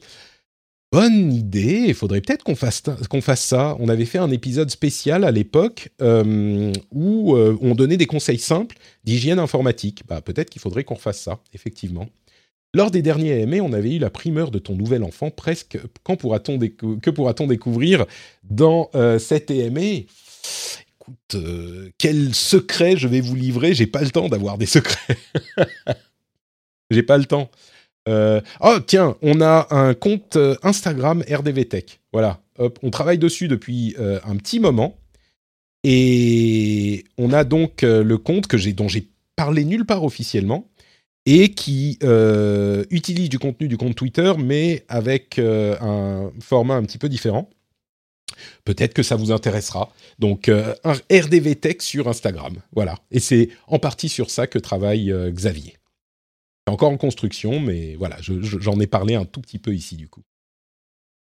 Euh, quoi d'autre Quoi d'autre? Est-ce que l'idée de rejoindre un groupe, ça on l'a déjà dit? Est-ce que tu es influenceur? Quel est le processus de production de podcast de la veille à la mise en ligne? Deux personnes ont posé cette question, Epoitos et Tony. Quoi, c'est long, long, long comme euh, explication. Euh, ouais, enfin, a, c'est un processus qui s'arrête jamais. Mais peut-être que je ferai un épisode spécial sur ce sujet euh, pour vous raconter exactement tout le processus. Ça prend beaucoup de temps, beaucoup d'énergie, et c'est un truc qui se fait pas genre en une journée. Je vais faire quelque chose. La veille, c'est tout le temps. Et depuis quelques semaines, j'ai avant l'enregistrement, je me mets de côté deux heures pour vraiment revoir tous les sujets, bien les préparer, mettre des résumés parfois et avoir une, euh, une euh, comment dire, une compréhension solide de tous les sujets parce que j'étais, je les ai parfois oubliés les détails une semaine avant. Euh, et, là, il faut que je reprenne la main sur tous les sujets et du coup, depuis quelques semaines, c'est la partie la plus importante, je crois, de euh, la préparation, c'est de vraiment se poser sans rien d'autre, une ou deux heures avant, et de repréparer l'émission. Et c'est l'une des petites parties, quoi. Mais, euh, mais ouais, c'est important. Mais je ferai peut-être un épisode plus long sur toute la préparation parce que c'est, ça, ça prendrait un, un EMA entier à lui tout seul. Des tips pour convaincre un invité de venir sur son podcast. Euh, restez poli, ne essayer de poser la question plusieurs fois si on te dit qu'on n'est pas dispo et on ne dit pas non non ça m'intéresse pas. Euh, rester poli, faciliter les choses autant que possible pour la personne, euh, autant que possible vraiment, te plier en quatre pour que la personne en question qui va donner de son temps euh, n'ait pas à se prendre la tête, vraiment autant que possible. Et, rester, ouais, rester, rester poli, rester entre guillemets à son niveau. C'est-à-dire que si tu vas euh, poser la question à quelqu'un qui est euh, super méga connu, bah, ça va être compliqué. Si toi-même t'es méga super connu, il y a une sorte d'équivalence qui se fait on va t'écouter. Euh, mais si moi, par exemple, je vais voir, j'en sais rien moi, Zerator et que je lui dis, ah, tu veux participer au rendez-vous rendez-vous jeu, il a pas le temps, il a d'autres choses à foutre, je pense. Donc ça ne veut pas dire que j'essayerai pas peut-être un jour, ça serait cool d'avoir Zerator, mais, bon, un autre, exemple. Si je vais demander à Squeezie, alors on aime ou on n'aime pas Squeezie, mais Squeezie, il a, ouais, il, a, il a un autre niveau. Euh, bon, je pense que euh, il va pas me répondre, quoi. Ou alors euh, ses assistants vont me dire merci monsieur, mais non merci. Faut viser un niveau où on est un petit peu plus, on a plus de chances d'avoir une réponse. le rendez-vous tech 426 est dispo en vidéo? Non, parce que on a enregistré lundi soir euh, sans stream et donc pas de vidéo. Ça arrivera de temps en temps. Hein. la vidéo est pas garantie sur tous les épisodes, mais euh, mais a priori c'est au moins trois épisodes sur quatre, on va dire, que j'essaye de faire la vidéo pour le rendez-vous tech. En fait, il est disponible en podcast, comme dit Fanny, bien sûr. Donc voilà. Euh, Jeff reviendra-t-il de temps en temps? Euh, Bah oui, il est dans l'épisode 426, justement, qu'on a enregistré hier. Et c'est pour ça, c'est parce qu'il est là que on n'a pas la vidéo, parce que c'est un autre horaire et les enfants sont en train de se coucher. Enfin, c'est plus compliqué. Donc, euh, c'est pour ça. Tout s'explique et il est revenu. La raison pour laquelle il n'était pas là, c'est que avec la petite, c'était très compliqué d'enregistrer à des horaires qui convenaient à Jeff. C'est pour ça que tout a été compliqué avec lui pendant un moment. Euh, et des invités politiques. Euh, Mounir Majoubi, Cédrico, ça intéresse ou tu t'interdis ça? En fait, euh, merci Nico pour la question. C'est un peu comme les chefs d'entreprise. Les gens comme ça ont souvent un agenda, pas un agenda, mais ils ont un truc qu'ils veulent dire. J'aimerais bien avoir des gens du monde politique, mais c'est compliqué de les faire venir sans qu'ils aient leur salade à vendre, de la même manière que les chefs d'entreprise. Euh, on me propose souvent des, euh, ou des chefs d'entreprise ou des représentants officiels d'entreprise pour venir participer à l'émission. Moi, l'émission que je fais, c'est une émission d'actu. Avoir Cédrico, Mounir Majoubi ou d'autres qui viendraient dans l'émission pour parler d'actu, des sujets du moment, ça m'intéresse. Mais eux, je pense qu'ils n'ont pas le temps ils ont d'autres choses à foutre. Euh, et c'est pas ce qu'ils recherchent. Quand ils vont dans une émission, c'est une interview. Et une interview, ça, ça m'intéresse pas parce que c'est, euh, il y a plein de gens qui le font. À la radio, ils le font tout le temps, machin. Faire des interviews, ça m'intéresse pas, à moins que ça soit un truc spécifique que moi je suis allé rechercher. Euh, ça m'intéresse pas parce que c'est trop manucuré, c'est trop préparé, et, et c'est pas ce que j'aime faire. Euh, J'en ai fait hein, de temps en temps des interviews euh, dans le monde du jeu vidéo notamment. J'ai fait une ou deux émissions avec des développeurs euh, spécifiquement sur des sujets. Et puis ça m'est arrivé dans le rendez-vous tech aussi. Mais c'était des trucs où j'avais moi mon idée sur la manière de faire les choses et je suis allé démarcher les gens. Dans le monde de, la politique, j'ai eu des contacts avec une personne dans l'administration, dans une administration précédente, et ça a failli se faire, mais euh, là encore, c'était dans un contexte où moi, j'allais chercher la personne. Et finalement, ça s'est pas fait euh, pour tout un tas de raisons. De mémoire, tu n'as jamais taclé le sujet de la tech dans le sport. Une raison spécifique, demande Sir Sirae. Euh, la tech dans le sport, ça serait un sujet intéressant. Moi, je suis pas très sport, donc c'est peut-être l'un de mes nombreux angles morts. Mais ça serait un sujet hyper intéressant, effectivement, peut-être à garder à l'esprit euh, Fanny, si tu peux faire une note quelque part, la tech dans le sport. Fanny, c'est mon. Quand on a fait les discussions, euh, quand je cherchais quelqu'un pour m'aider, Fanny, elle m'a dit un truc qui m'a vachement plu. Elle m'a dit euh, Moi, je pense que je peux être le cerveau externalisé de quelqu'un et penser à tous les trucs que la personne oublie. Donc voilà, là, j'envoie une note à mon cerveau externe, Fanny Omatique. Et si tu peux mettre une note, c'est une bonne idée. Merci, Sir euh, une petite question que je n'ai jamais posée. À quand un Phileas Club en français? Il y a eu trois questions. Trois personnes qui m'ont posé cette question, dont Johan. Euh, un Phileas Club en français. J'aimerais bien. Ça fait partie des milliers de choses que je voudrais faire. Pour être parfaitement honnête, j'ai plus assez de temps pour faire le Phileas Club en anglais. enfin, je le fais, hein, je continue, mais je suis pas assez, je suis pas très content de la manière dont ça se fait. Donc, euh, je ne sais pas si j'aurai le temps de faire le Phileas Club en français, mais je voudrais. Depuis le début du Phileas Club, j'aimerais faire ça. Que ça soit avec des gens qui vivent ailleurs qu'en France, qui parlent de tous les sujets en français, mais aussi de ce qu'on qu'on vit en France, ou alors euh, avec des gens qui sont juste en France et qui ont des idées un petit peu différentes. Pour ceux qui connaissent pas le Phileas Club, l'idée c'était d'avoir des gens d'opinions différentes euh, qui discutent de sujets pour humaniser un petit peu la chose et puis voir que souvent les opinions différentes sont très différentes de la manière dont elles sont présentées euh, simplement euh, sur les réseaux sociaux ou les médias. Et donc comprendre que bah, c'est simplement des opinions différentes qui sont peut-être acceptables et compréhensibles. Et aux États-Unis en particulier, il y a une polarisation qui est très toxique, qui, qui, qui augmente avec les années. Et je trouve qu'en France, de plus en plus, on a le même type de polarisation euh, qui est un petit peu problématique et qui m'inquiète moi. Et donc j'aimerais bien apporter ma petite pierre à l'édifice en facilitant la discussion, même quand on pense qu'elle n'est pas possible. Alors il y a des limites, hein, mais mais voilà. Donc, mais malheureusement c'est une question de temps. Une question de temps et d'invités aussi. On a déjà du mal à trouver des invités anglophones qui puissent participer avec tous les... Parce que le Phileas Club, faut bien comprendre que c'est une émission hyper compliquée à monter. Hyper compliquée. Il faut qu'il y ait des gens... L'idée, c'est d'avoir des gens de, de différentes horizons. Et c'est pas juste euh, quelqu'un qui vit dans le Périgord euh, et quelqu'un qui habite euh, en Suède, quoi. On a des gens, on essaye d'avoir des gens. Évidemment, les États-Unis c'est plus facile, mais des gens d'Asie, d'Australie, d'Afrique, de d'Amérique du Sud, enfin vraiment de partout. Et coordonner tout ça, avoir des gens qui sont dispo, qui peuvent donner de leur temps, c'est pas évident, quoi. Donc voilà.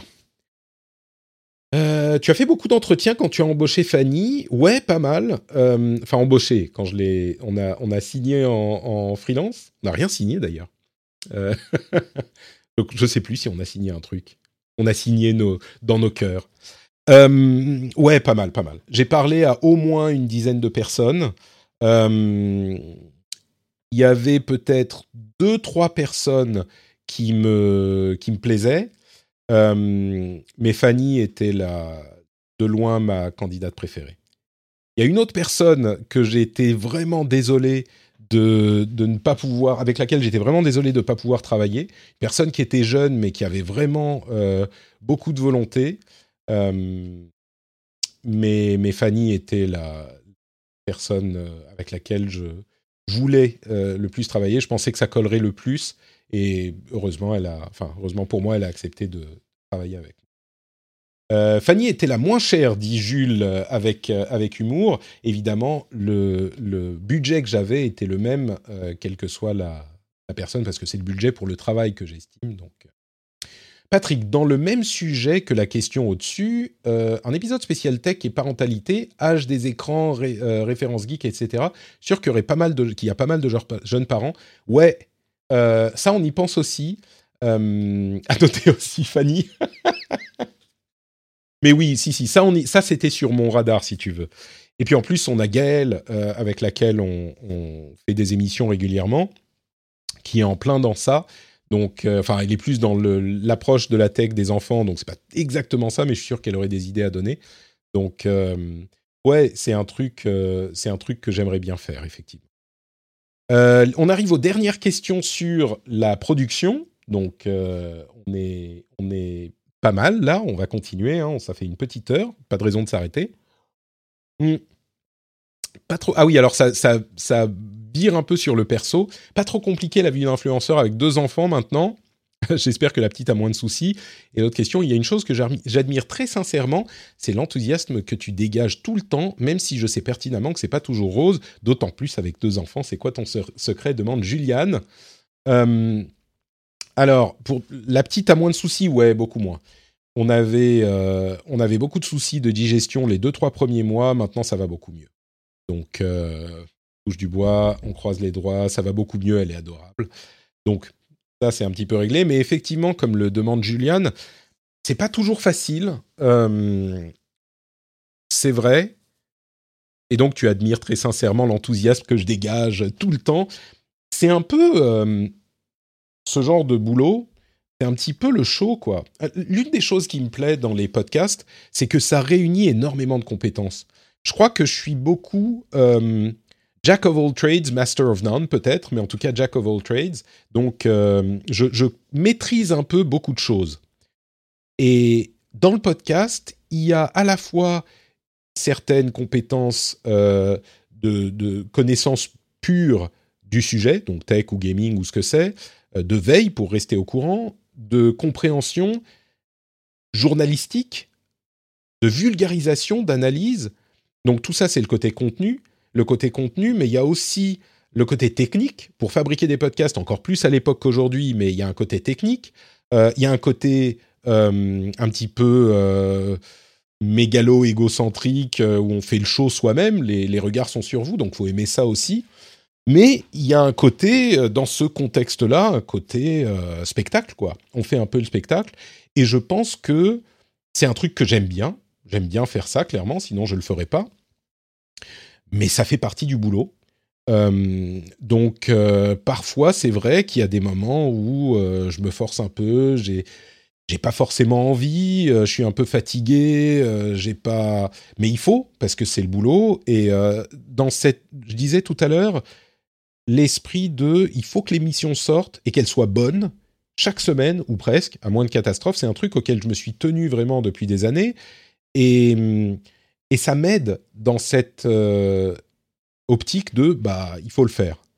Et alors 99% du temps c'est euh, de bon cœur. Il arrive parfois que je sois un petit peu plus fatigué, mais c'est marrant parce que les podcasts ça te draine et je ne sais pas si c'est la même chose sur Twitch, mais moi je suis hyper actif, je suis tendu, je suis à fond. Et quand je fais un podcast, je bosse euh, une heure, une heure et demie, encore plus avec Twitch, parce qu'il y a plein d'éléments à prendre en compte, c'est stressant au niveau cognitif, c'est une grosse, grosse charge cognitive. Euh, et, je finis, je suis lessivé. Je bosse une heure, une heure et demie, deux heures, j'ai fait une journée complète, quoi. C'est vraiment, vraiment euh, dur. Et parfois, je commence, je suis avant l'émission, je suis là. Ok. J'appuie sur le bouton, c'est alors, bienvenue sur le rendez-vous tech. Et puis, euh, ça se termine et c'est genre. Ok. Et heureusement, maintenant, il y a quelqu'un qui peut s'occuper de l'aspect publication parce que je, ah, suis mort. Donc, euh, j'apprécie hein, énormément, j'aime le faire, mais c'est vrai que parfois, bah, ça fait partie du boulot et puis c'est un truc que je que, que j'ai un petit peu en moi, quoi. Il y a une sorte de flamme sacrée quelque part à l'intérieur qui fait que je le fais, quoi. Tu as parlé des patriotes préférés, quid des invités? Euh, Quel est ton invité rendez-vous jeu, rendez-vous tech préféré? Euh, Ah merde, j'ai dit que je répondrais à toutes les questions. Les invités, il y a plein d'éléments qui font qu'un invité est bon, un bon invité ou pas. Il y a un aspect connaissance technique, euh, enfin technique, connaissance du sujet. Euh, qui est important. Alors, différents invités ont différents niveaux de connaissance et de maîtrise de différents sujets, mais il y a aussi un aspect animation euh, et, et entrain, et justement qui ont cet aspect spectacle dont je parlais à l'instant. Les invités que je préfère, c'est ceux qui réussissent à allier les deux au, meilleur niveau possible. Et c'est pas évident. Euh, mais, mais j'aime tous les invités, évidemment. Je vous laisserai euh, estimer par vous-même lesquels ont la maîtrise maximum des, deux niveaux. Euh, reprendre la question de Nomad 7, t'as-t-on déjà reconnu dans la rue? Désolé, j'ai pas vu ta question du coup, Nomad. Euh, oui, plusieurs fois. Avant que je quitte Paris, ça commençait à arriver même régulièrement. Je dirais qu'une fois par, je sais pas, une fois par mois, on me reconnaissait dans la rue. Ce qui me surprend parce que je faisais que des émissions audio, encore plus à l'époque et je, je, je ne, j'ai pas une audience énorme quoi. Quand on voit par exemple, pas des gens qui sont sur Twitch avec des, des centaines, des milliers de personnes qui les regardent à chaque Twitch, des YouTubers, je peux comprendre. Mais moi, je suis quand même relativement euh, modeste au niveau audience à côté. Donc je sais pas pourquoi, mais ça commençait à arriver pas mal, ouais. Il y a des gens aussi qui me disaient ah je t'ai croisé dans le métro euh, il y a quelques il y a quelques heures j'ai pas osé de venir te déranger c'était très mignon euh. c'était très mignon ce genre de choses mais oui donc ça ça arrivait ça ça ça arrivait euh, donc voilà pour les questions prod. écoutez, on peut passer aux questions, à d'autres questions. on peut passer aux questions vie perso si vous voulez? La boîte tech que tu admires le plus demande le Xav. Ah La boîte tech que j'admire le plus. Difficile d'aller de pas aller du côté des GAFAM, hein parce que malgré tout ce qu'on peut leur reprocher, elles ont aussi fait des choses, euh, des choses incroyables. Euh, peut-être faire un petit sidestep et parler d'Elon Musk. Là encore, malgré tous les problèmes que peuvent poser sa personnalité à lui, bah, il a bougé les lignes à de nombreuses reprises et à de nombreux niveaux. Euh, pour ne parler que de l'exploration spatiale et de la, voiture euh, électrique. Peut-être, alors c'est pas une société, mais c'est compliqué d'admirer une société en fait. C'est un peu compliqué. Toutes, toutes ces sociétés ont fait des trucs fous, mais je vais être honnête une seconde si on laisse parler son cœur, euh, je vais, ça va en hérisser certains, mais je vais dire Apple. ils font sous la tutelle de Steve Jobs, mais pas que. Ils ont fait régulièrement des choses. Je suis honnête, hein, je sais que ça va pas plaire à tout le monde, mais voilà. Ils ont fait des choses qui étaient vraiment, j'ose le mot, euh, révolutionnaires, qui ont changé l'industrie à plusieurs reprises, essentiellement sous Steve Jobs, mais pas que. Euh, en tout cas, jusqu'à maintenant, il y a eu des petits trucs encore, mais on pense beaucoup à l'iPhone évidemment, mais il n'y a pas que ça. Euh, macOS 10 c'était un truc qui était vraiment important pour l'industrie quand il est arrivé. L'iPod et iTunes, c'était énorme pour les industries de la musique et de l'informatique. Euh, L'iMac, le premier, le transparent euh, en moniteur CRT, ça a complètement changé l'image qu'on avait des objets informatiques. Euh, et puis bon, évidemment, l'iPhone, l'iPad peut-être un petit peu moins, mais, encore aujourd'hui, on voit par exemple le processeur M1 alors c'est moins euh, public comme euh, changement peut-être, mais c'est un, impact énorme sur l'industrie. Et il y a une certaine dose de, courage dans l'attitude de bousculer les choses, euh, de, mettre un coup de pied dans les quilles, quoi. Et c'est un truc que, Apple, ça fait que la société a des défauts aussi, mais euh, on est obligé d'avouer que oui, ça a quand même des, euh, quelque chose d'admirable un petit peu. Si on peut admirer une société, peut-être que c'est celle-là que, que, je, que je nommerais. Un live, demande Circe Ray. Un live pour le Pixel 6 ce soir? Non, on va pas faire de live. encore une fois, les enfants. Et j'avais déjà des choses hier, donc c'est compliqué. Malheureusement, désolé, désolé. Euh, les visionnaires sont rares aujourd'hui, c'est vrai, mais bon, on parlait d'Elon Musk. Est-ce que tu trouves que le système finnois et les systèmes éducatifs finnois est supérieur aux français? Euh, Grau91 disait les, les, visionnaires sont rares aujourd'hui et Drax2 dit est-ce que tu trouves que le système éducatif finnois est supérieur aux français? Je sais pas. Je sais pas parce que euh, j'en vois très très peu encore aujourd'hui. Mon fils est tout petit, je vous dirai dans 10 ans. Euh, mais ils ont très peu de devoirs dans le système éducatif finnois, et, enfin finlandais, et ils finissent l'école très tôt. Ils ont des activités après, mais donc, euh, et pourtant le système éducatif est censé être très bon, selon les estimations, genre de les, les, organisations mondiales qui évaluent ce genre de choses. Donc, je sais pas. Mais il semblerait qu'il soit pas mal avec ces petites différences par rapport à celui que je connais, quoi. Euh, vie perso. Alors, hmm. il y a des grandes questions. Hein. Euh, tac, tac, tac. Comment tu arrives à conjuguer? Qu'est-ce que tu manges pendant les émissions? Euh, Vous savez quoi? On a beaucoup parlé de vie perso. On va faire un petit interlude avec les questions diverses. et puis on viendra à la vie perso après pizza ananas ou base barbecue poulet? Euh, il y a deux questions sur les pizzas très importantes, donc je vais prendre le temps d'y répondre euh, sérieusement. La première, on va dire, c'est aimes-tu les ananas sur les pizzas? Euh, J'ai envie de dire que le jour où je répondrai oui, je veux que vous me, vous me preniez entre quatre yeux et que vous me parliez très sérieusement de mes choix de vie, parce que ça, c'est vraiment pas possible. L'autre question, c'est pizza ananas ou pizza base barbecue poulet? Alors qu'on est quand même, euh, on est quand même euh, dans le péché là. Euh, on est quand même dans l'inavouable dans les deux cas. Mais si on met un pizza sur la tempe, un pizza. si on met une pizza sur la tempe et qu'on me dit de quelle pizza accepterais-tu qu'on te la mette sur la tempe? Non, si on met un, un pistolet sur la tempe et qu'on me dit pizza ananas ou pizza barbecue poulet, bon, il faut bah, barbecue poulet. À la limite, barbecue poulet, ça peut encore, sur un malentendu, euh, vaguement être acceptable euh, en faisant la grimace. Mais ananas, c'est pas possible, quoi. Donc, on va faire un sondage hein, pour voir si la, si la chatroom est d'accord, mais ananas ou barbecue poulet. Euh, on va se laisser une minute. Le sondage est dans la chatroom. Euh, J'espère que vous ne me décevrez pas. Je regarderai pas les résultats avant la fin du sondage. Euh, J'espère que vous ne me décevrez pas. Sinon, ce, sinon, ce AMA risque de se terminer beaucoup plus vite que prévu. Hein.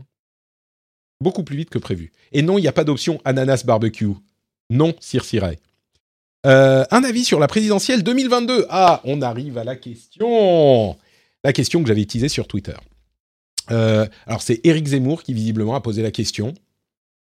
Donc, euh, bon, un avis sur la présidentielle 2022. Oui, je, dans l'esprit, dans l'esprit de, on va finir, on, finira avec la, le résultat de la, de la question sur les pizzas pour, pour être dans le domaine.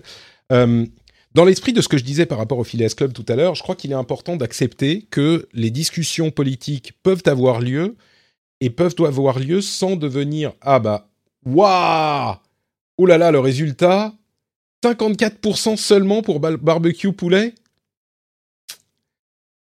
Alors heureusement on est on est au-dessus, on a, on a la majorité, hein, donc euh, dans le dans, dans le l'esprit des élections, euh, bah on a quand même le barbecue poulet pour tout le monde. Mais c'est limite, hein. Bon, ça va avec un avertissement pour, euh, pour cette fois-ci. Donc, on a le droit d'être d'un avis différent et de parler de politique sans en venir aux mains systématiquement. Et je pense que c'est une chose importante. Euh, et que il faut, dans ce sens, montrer un petit peu l'exemple. Euh, parce que je crains beaucoup. Je pense que la, la polarisation du monde politique est un danger existentiel pour nos sociétés. Je pense que c'est vraiment, vraiment problématique euh, et que ça, ça touche aux fondamentaux de la vie en commun. Si on ne peut pas accepter que quelqu'un a une idée différente, c'est difficile de vivre en société parce qu'on ne peut pas être d'accord tout le temps sur tout. Et je trouve que dans de nombreux domaines, et y compris la politique, on a tendance à euh, de moins en moins accepter, même pour les partis traditionnels. Je vais mettre de côté un instant les extrêmes. Euh, mettons de côté un, instant les extrêmes. Même pour les partis traditionnels, j'ai l'impression que euh, quand on dit ah bah moi je suis plutôt de droite ou plutôt de gauche, on est immédiatement catalogué, parfois gentiment, parfois moins gentiment, et ça casse quelque chose dans la relation. Et je trouve que ça c'est c'est dommage et c'est grave. C'est vraiment grave. Euh, parce que justement, le principe de la société, c'est qu'on peut accepter qu'on ait des gens différents et qu'on ait des gens euh, d'avis différents. Donc, euh, tout ça pour dire, à l'élection précédente, j'avais pris la parole à mon petit niveau encore une fois pour dire que euh, je comptais voter et j'ai fini par voter pour euh, Emmanuel Macron, qui me semblait être le choix le plus adapté à euh, mes, convictions, mes envies, et à, ce moment de l'élection. C'était plus ou moins bien passé, et aujourd'hui, les gens ont une certaine image de Macron. Je ne vais pas rentrer dans ce débat-là. J'ai eu des points sur lesquels j'ai été déçu des points sur lesquels j'ai été moins déçu euh, dans le mandat de Macron, ce qui est normal hein, finalement. Euh, je pense que aucun président de l'histoire n'a entièrement satisfait les gens qui avaient voté pour lui, et c'est pas non plus ce que j'attendais. Bon, ok. Ça mis de côté. Parlons de 2022. Moi, le choix que je pense aujourd'hui à 95% faire, euh, c'est de voter vert aux élections, en tout cas au premier tour. Je pense que dans les années qui ont précédé, ma vision des choses a un petit peu évolué et je crois que, comme beaucoup d'entre nous aujourd'hui, encore plus qu'il y a euh, 5 ans, 4 ou 5 ans, euh, les enjeux du changement climatique sont devenus inévitables et beaucoup trop importants pour laisser d'autres considérations euh, arrêter, la, enfin changer l'importance qu'on met dessus. C'est-à-dire que clairement, aujourd'hui, les partis verts euh, sont plutôt de gauche, c'est une évidence de le dire, et je pense qu'il y a beaucoup de gens qui sont plutôt de droite qui se diraient ah mais oui, mais enfin attends quand même, euh, la gauche machin, la gauche ceci, euh, ils veulent, voudraient ceci, ils voudraient cela. Pour moi, il y a une urgence importante qui est qu'il faut une orientation verte dans la société. Alors on fait ce qu'on peut à notre niveau en France, mais il faut, c'est ce qu'on peut faire. Et donc moi, je compte au premier tour voter pour les Verts, même si en de nombreux points, ils sont pas alignés euh, avec euh, mes idées politiques. Euh, Nomad 7 dit, sans rentrer dans le débat, le gros problème avec les Verts, c'est le débat sur le nucléaire. moi, je pense qu'effectivement, le nucléaire fait partie de la solution.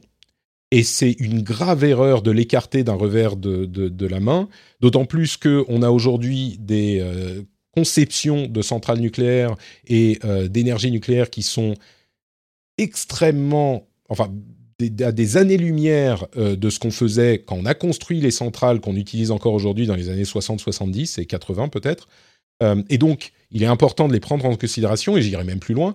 Je crois que, euh, au-delà de ça, sortir de l'énergie polluante traditionnelle sans prendre en compte le nucléaire, ça me paraît, du peu que je sais, je ne suis pas un spécialiste, mais ça me paraît utopique. Mais, peu importe, malgré tout ça, ça fait partie des choses où je me dis, bah oui, on peut pas avoir euh, tout ce qu'on veut dans un candidat ou dans un parti pour lequel on va voter. Et donc, la chose la plus importante pour moi, c'est d'envoyer un signal euh, à la société, à la vie politique, qui exprime le, qui est le miroir de ce qu'expriment les électeurs, j'espère. Et à vrai dire, c'est un petit peu comme ça que ça fonctionne. Euh, donc, c'est d'envoyer ce signal. Maintenant, ça c'est le premier tour. Le deuxième tour, bah, on verra. Ce qui est sûr, c'est que euh, moi, je ne me vois pas voter euh, ni pour... Alors, on parle des candidats et des candidats potentiels qui pourraient avoir leur chance. Euh, je ne me vois pas voter pour Marine Le Pen. Je ne me vois pas voter pour Éric Zemmour. À vrai dire, pour être parfaitement honnête, je me vois difficilement voter pour la droite traditionnelle qui, pour moi, a, été, a, dérivé un petit peu trop à droite, même s'ils n'ont pas qu'un seul représentant clair aujourd'hui, je crois. Euh, et je me vois pas non plus euh, voter tout à gauche. Je trouve qu'il y a de gros problèmes chez les représentants de euh, la gauche de la gauche, en particulier puisqu'on se parle à cœur ouvert. Hein, n'hésitez pas à me dire si vous n'êtes pas d'accord avec moi, mais je trouve qu'en particulier chez Mélenchon, il y a de gros gros problèmes.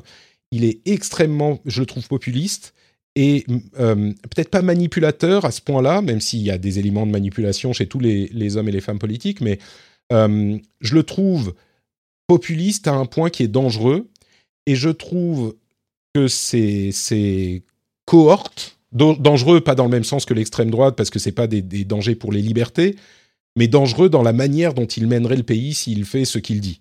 Euh, dangereux parce que ça serait très problématique pour l'économie et la direction de la société. Et ses amis, entre guillemets, les gens qui tournent autour de lui, sont assez irréalistes sur... On va peut-être parler d'un sujet qui va... Là, j'ai été finalement sous couvert de... Ah, je vous dis la vérité, j'ai été un petit peu consensuel, mais je vais parler d'un sujet qui fâche peut-être un petit peu aussi. Euh, attendez, on a un first time chat euh, de Tom le jardinier. Il est plus facile de dire oui ou non, de dire pardon. Euh, je reprends le, le, truc de dire oui ou non que d'être modéré, l'eau chaude ou froide est beaucoup plus clivante que l'eau tiède. C'est sûr, tout à fait, tu as tout à fait raison. Euh, mais, mais oui, donc, sur. Effectivement, la gauche euh, au deuxième tour, c'est pas gagné du tout. Et le gros problème, même si moi c'est pas forcément ma tasse de thé, le gros problème c'est qu'on a un parti socialiste qui sait, euh, qui arrive pas à se recomposer et à être une force de proposition qui compte. Et c'est vraiment problématique parce que justement, on est là sur des partis qui sont plus modérés que les extrêmes qu'on voit ici et là. Et du coup, euh, c'est un, trou béant dans le spectre politique qui, fait du tort à la, conversation politique. Mais donc, le truc un petit peu plus controversé que je voulais dire, c'est que je trouve que euh, on, a un mouvement anticapitaliste qui, se, qui, gagne en puissance depuis, euh, ça fait ça date pas d'hier, hein, mais depuis à 10, 15, 20 ans, mais encore plus depuis 5, 6, 7 ans.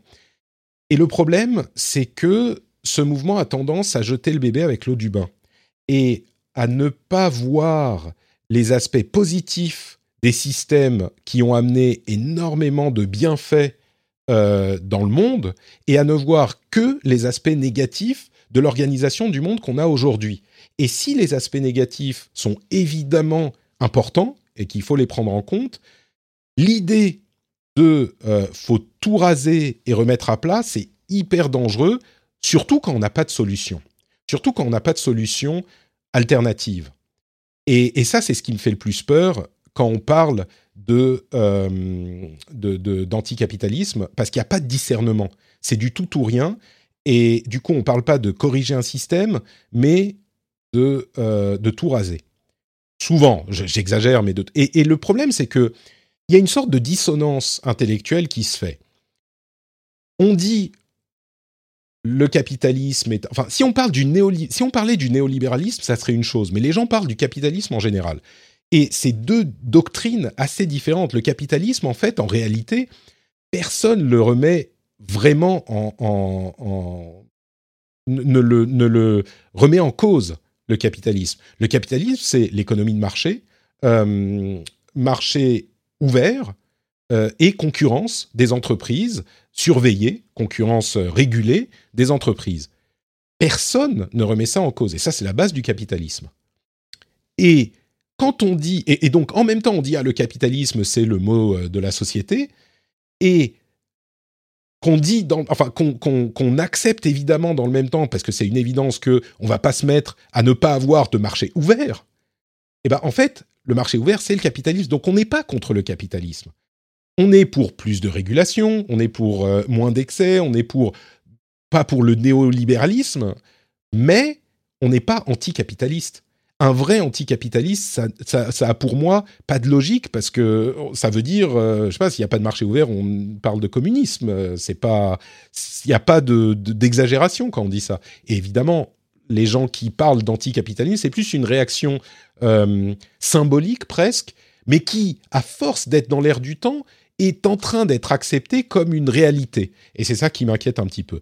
Donc, euh, donc voilà. Je referme la petite parenthèse, euh, la petite parenthèse euh, politique. que penses-tu du revenu universel, puisqu'on parle politique demande Vince Xur. je pense que c'est un truc à tester. On le teste en Finlande. on le, on le on en a parlé en France à de nombreuses reprises. Moi, je pense que c'est un truc à tester. Revenu universel. Alors, sous quelle forme exactement? Le revenu de ville Il y a, j'étais, ça fait partie des idées contre que, j'étais, euh, que je comprenais pas bien. Enfin, c'est même pas que je comprenais pas, c'est que j'étais contre. Je pensais que c'était une mauvaise idée. Et puis, mon idée a évolué euh, au cours des années. Et depuis quelques années, je pense que c'est effectivement quelque chose à tester au moins. Donc, euh, ouais, à tester pour tout un tas de raisons. On va pas partir là-dedans. Euh, tu repenses à ton intervention sur Snapchat qui incitait les utilisateurs à se positionner politiquement. Perso, je trouve ça dangereux. Euh, on choisit les utilisateurs qu'on pousse, etc. Je ne crois pas que tu l'avais relevé. Je suis pas sûr de comprendre à quoi tu fais référence, euh, Xur. Désolé, j'utilise pas Snapchat, donc c'était peut-être pas moi. Louis XX dit il faut du capitalisme éthique. C'est un peu un oxymore du capitalisme éthique. Hein. Moi, je crois qu'il faut du capitalisme régulé il faut que l'État ait son mot à dire euh, sur le marché et qu'on en rabote les, extrêmes parce que éthique, c'est pas facile. Le but du capitalisme d'une société, c'est de faire le plus d'argent possible. Et ça fonctionne quand on a des euh, situations où le marché et la libre concurrence peuvent fonctionner et on n'a pas des, monopoles. Enfin, il y a tout un tas d'éléments à prendre en compte. Il y a une question éthique, effectivement. Peut-être que c'est ce que tu voulais dire quand on parle de nouvelles technologies. Je vais parler de ça parce que c'est ça que, je comprends. Mais, mais elle passe par la législation, à mon sens. Que ce soit pour le changement climatique, pour euh, la technologie, l'IA, euh, parce que c'est un sujet éthique important, euh, ce genre de choses, ça passe par la législation. Et donc, il faut une régulation qui soit adaptée. Et donc, il faut, on va finir le cercle, il faut que les gens comprennent les enjeux technologiques, et donc il faut que tout le monde écoute le rendez-vous tech. And euh, tac, tac, tac. Alors là, il n'y a pas de questions, il y a plein de commentaires. Euh, hop, hop, hop. On continue. Alors, as-tu suivi le... Euh, ah non, pardon. Euh, Mathieu demande, as-tu une recommandation littéraire, pas factfulness, de préférence science-fiction? Une recommandation littéraire. Alors, je vous aurais dit factfulness, mais je ne sais pas si c'est de la littérature. C'est un livre, certainement. mais puisqu'on me demande spécifiquement de la science-fiction, je dirais The Expense que j'adore, j'adore. Euh, j'ai lu les sept livres pendant que ma fille, euh, j'essayais de faire dormir ma fille euh, ces derniers mois. Et j'adore, je les ai écoutés en audiobook, super super bien The Expense. Je les ai écoutés après avoir vu la série et je les ai quand même adorés. Donc The Expense. D'ailleurs, le dernier devrait pas tarder à arriver. Il arrive en novembre, je crois. Hmm, ça va être très sympa. Et j'ai commencé Foundation, Fondation, en préparant pour me préparer à voir la série, j'ai pas pu continuer. J'ai arrêté au bout, je, sais pas, d'un livre, un livre et demi. Euh. C'est vraiment, ça a pas bien vieilli. Je sais que c'est une série qui est vénérée et que Asimov, euh, on peut pas dire de mal, mais c'est, on sent l'âge de, de l'écriture hein, à plein de niveaux différents. Euh, combien de langues parles-tu? Alors, français, anglais, japonais encore un peu. J'ai toute petite, petite, mais vraiment minuscule notion d'arabe. Je suis né au Liban, pour ceux qui ne savent pas. Euh, donc mes parents parlaient arabe correctement. Euh, et bah, suédois. Maintenant, je commence à parler suédois, pas trop mal. Ahlan, Ahlan, Lum Lums, Lam Lums, pardon. Euh, donc voilà, quoi d'autre? C'est dur le suédois. Non, si on parle anglais, c'est pas, enfin c'est pas facile, hein, c'est quand même une autre langue, mais c'est assez proche, c'est une langue germanique, donc ça va. Le finnois, par contre, euh, et non, je ne parle pas le klingon, malheureusement. As-tu suivi le DC Fandom? Euh, Pas directement, mais j'en ai suivi les annonces euh, qui m'intéressaient, au niveau jeux vidéo et euh, films essentiellement. Et je trouve que c'est un super, un super événement, le DC Fandom. moi, au niveau comics, je suis plutôt... Pour ceux qui ne savent pas, c'est un événement où DC, les comics, hein, fait toutes ces annonces de l'année. moi, je suis plutôt Marvel, côté comics, que DC, mais j'apprécie euh, certains comics d'ici. Et en particulier, je trouve qu'ils réussissent bien mieux leur coup en général dans le jeu vidéo que Marvel, même si pour les films, c'est un petit peu moins réussi. Euh, il y a des trucs pas mal, mais en général, euh, bon, les films sont pas top, mais je vais toujours regarder parce que je trouve ça marrant, j'aime bien le genre d'expérience. Donc euh, j'ai suivi de loin, on va dire, mais il y a des choses assez cool, ouais, effectivement. Et j'irai voir le, prochain Batman avec euh, merde, comment il s'appelle? Bref, j'irai le voir et je suis sûr qu'il va faire un, très bon boulot. Même si avec les trailers, je me dis, ils font quand même toujours la même chose chez DC et si on n'est pas client. Euh, le personnage de DC que j'aime le plus au cinéma, c'est Harley Quinn, évidemment, Margot Robbie qui est. Merci, Pattinson. Voilà. Margot Robbie qui est éblouissante. Euh, et j'aimerais la voir euh, un petit peu plus. David Yoda demande Comment vas-tu? Je commence à avoir la gorge un peu sèche, donc j'ai. Hmm. Ah. Hmm. Bien mieux, bien mieux. Merci. Donc ça va très bien. Euh, merci, merci David. Oui, je suis avec des amis, on est en train de chatter, en train de discuter, c'est très sympa. Donc moi ça va très bien, je suis content. As-tu eu beaucoup de questions, Xur? Oui, et c'est toi qui en as posé la moitié. Euh... Xur me demande euh, quel est le canal majoritaire utilisé les, pour les questions? Bah, Le formulaire et puis un petit peu le chat maintenant. Euh, alors, Xur a envoyé à peu près 40 000 questions en plus. J'imagine que certaines, il les a posées là en live. Il y a aussi un anonyme qui a envoyé plein plein de questions. Euh, mais ce que je vous propose, c'est qu'on passe aux questions gaming. Il y a gaming tech. Ah non, il y a vie perso aussi. Vous voulez qu'on fasse euh, vie perso, gaming ou tech? Je vais faire un petit sondage. Euh, New Poll. La prochaine catégorie. Vie perso, tech ou gaming? Hop, et vous avez une minute pour répondre.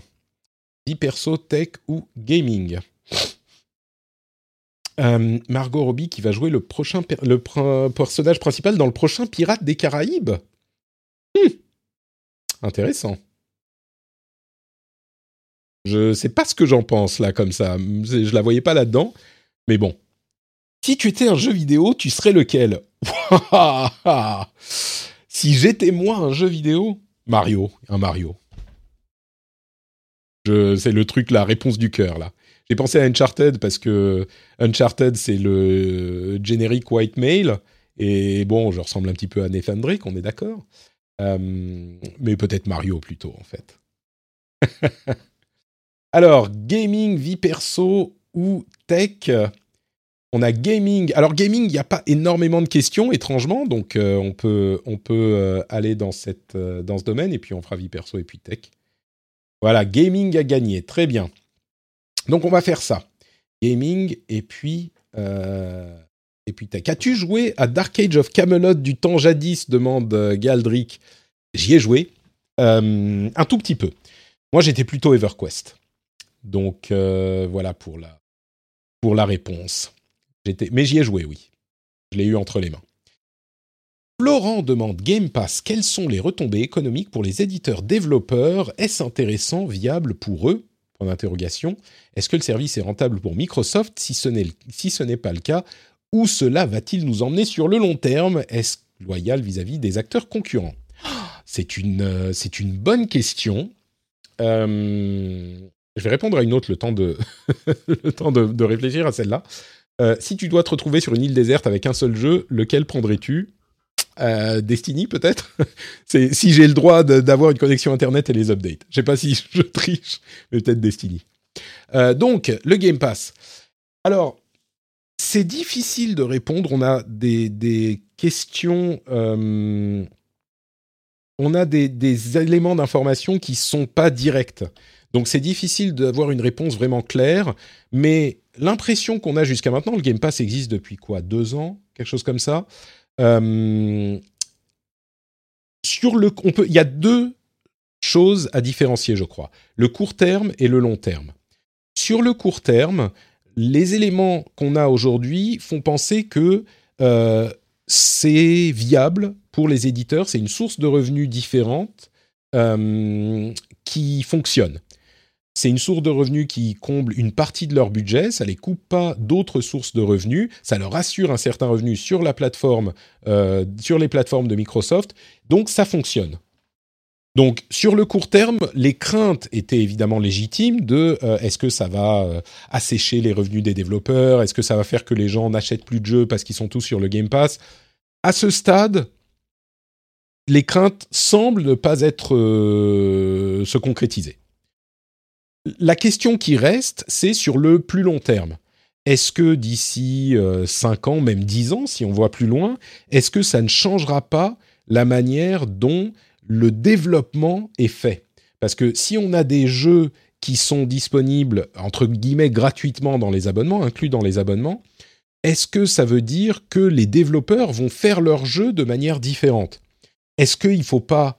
Euh, si Microsoft les chiffres du nombre de minutes passées sur un jeu et qu'ils choisissent quel jeu produire ou quel jeu euh, mettre sur le service en priorité, est-ce que ça voudra pas dire que les jeux seront développés pour vous accrocher dans les trois premières minutes?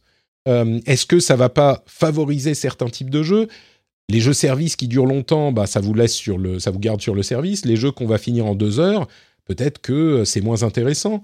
C'est une, une question légitime là encore.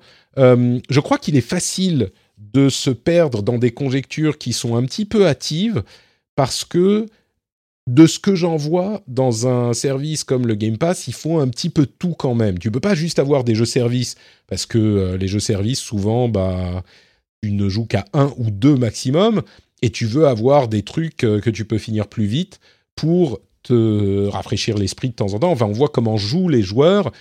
Généralement, ils jouent pas à un seul truc. Bon, à part si on est un joueur qui ne joue qu'à FIFA et Call of Duty euh, dans l'année, mais c'est encore euh, autre chose.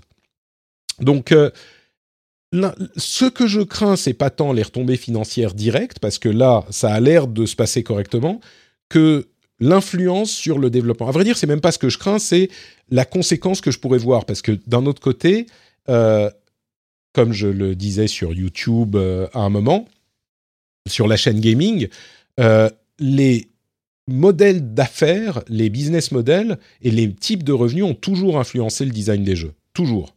Et certains pensent qu'aujourd'hui, les microtransactions, machin, c'est pas vrai. Ça a toujours été le cas et les jeux ont été faits pour des modèles d'affaires. Donc, même si un jour les services d'abonnement se généralisent et finissent par modeler le type de jeu qu'on va développer, moi je crois que d'une part, le jeu vidéo est aujourd'hui suffisamment large et vaste pour proposer toutes sortes de d'avenues de monétisation et d'expérience et de types de jeux, mais même si ça influence beaucoup les choses, je crois que c'est pas ça peut faire des jeux de, qualité quand même. Donc, je suis pas très inquiet à ce stade, en restant un petit peu prudent, on va dire. Euh, quel est ton GOTY 2021 Ouh, c'est dur à dire. Je saurais pas te répondre. Il faut y réfléchir, c'est dur. Donc, euh, jusqu'à ce, ce stade, Hmm, je sais pas. Je suis désolé. Je peux pas te dire. Ado, tu étais plutôt Team Nintendo ou Team Sega? Alors j'ai eu, je crois, toutes les consoles, mais ado certainement Team Nintendo plutôt que Sega. Tu dis souvent que tu n'as pas d'amis pour jouer en multi. Est-ce parce que tes amis ne sont pas des gamers ou est-ce que tu n'as vraiment aucun ami à cause de ton expat ou autre? Est-ce que tu en souffres même si ça ne concerne que le gaming? Hmm. Prozac a posé cette question. Hmm. Mes amis sont des gamers, mais on est à un stade de nos vies où on a un peu... on a des vies très différentes, on est tous très occupés, et on a... En fait, nos, emplois du temps ne, s'accordent pas. Et évidemment, le fait qu'on soit tous loin les uns des autres, euh, c'est compliqué. J'ai des amis euh, à Paris, dans le sud, on était tous parisiens avant certains sont dans le sud, Dany est en Angleterre, enfin, euh, j'ai des amis euh, en Suisse, j'ai des amis un petit peu partout. Euh, et, c'est compliqué, et du coup, c'est pas loin des yeux, loin du cœur, mais loin des yeux, plus difficile de coordonner, quoi. Alors que on pourrait passer justement du temps ensemble de cette manière, mais après, il y a aussi certains qui veulent jouer à certains jeux, d'autres à d'autres. c'est compliqué. Est-ce que j'en souffre un peu? Ouais. J'aimerais bien jouer avec des gens. J'aimerais bien avoir des amis, mais ne serait-ce que par exemple euh, les gens du Discord, j'aimerais bien pouvoir euh, avec des auditeurs par exemple faire des trucs, mais la réalité c'est que mes sessions de jeu sont tellement aléatoires et chaotiques que je peux pas planifier. On pourrait se dire, euh, bah on se retrouve, je sais pas, mardi 9h et puis on joue pendant une heure tous ensemble, c'est cool, mais je sais jamais si je vais pouvoir, je risque d'être fatigué, je risque de donc peut-être à un moment. Je sais pas, mais oui, j'en souffre un peu quand même. J'aimerais bien avoir euh, des, expériences de jeu avec des, avec des amis. J'aimerais bien. Euh, McDonald, euh, pardon, McDo Maxi Best of, Miam, dit bonjour Patrick, un grand merci d'animer mes séances de footing hebdomadaire, je t'en prie. Heureux de te faire passer un bon moment. Le jeu le plus important de ces 20 dernières années. Disco Polo, c'est une question difficile. Donc 20 dernières années, ça fait depuis les années début 2000. Hiring for your small business? If you're not looking for professionals on LinkedIn, you're looking in the wrong place. That's like looking for your car keys in a fish tank. LinkedIn helps you hire professionals you can't find anywhere else, even those who aren't actively searching for a new job but might be open to the perfect role. In a given month, over 70% of LinkedIn users don't even visit other leading job sites. So start looking in the right place. With LinkedIn, you can hire professionals like a professional. Post your free job on linkedin.com slash people today.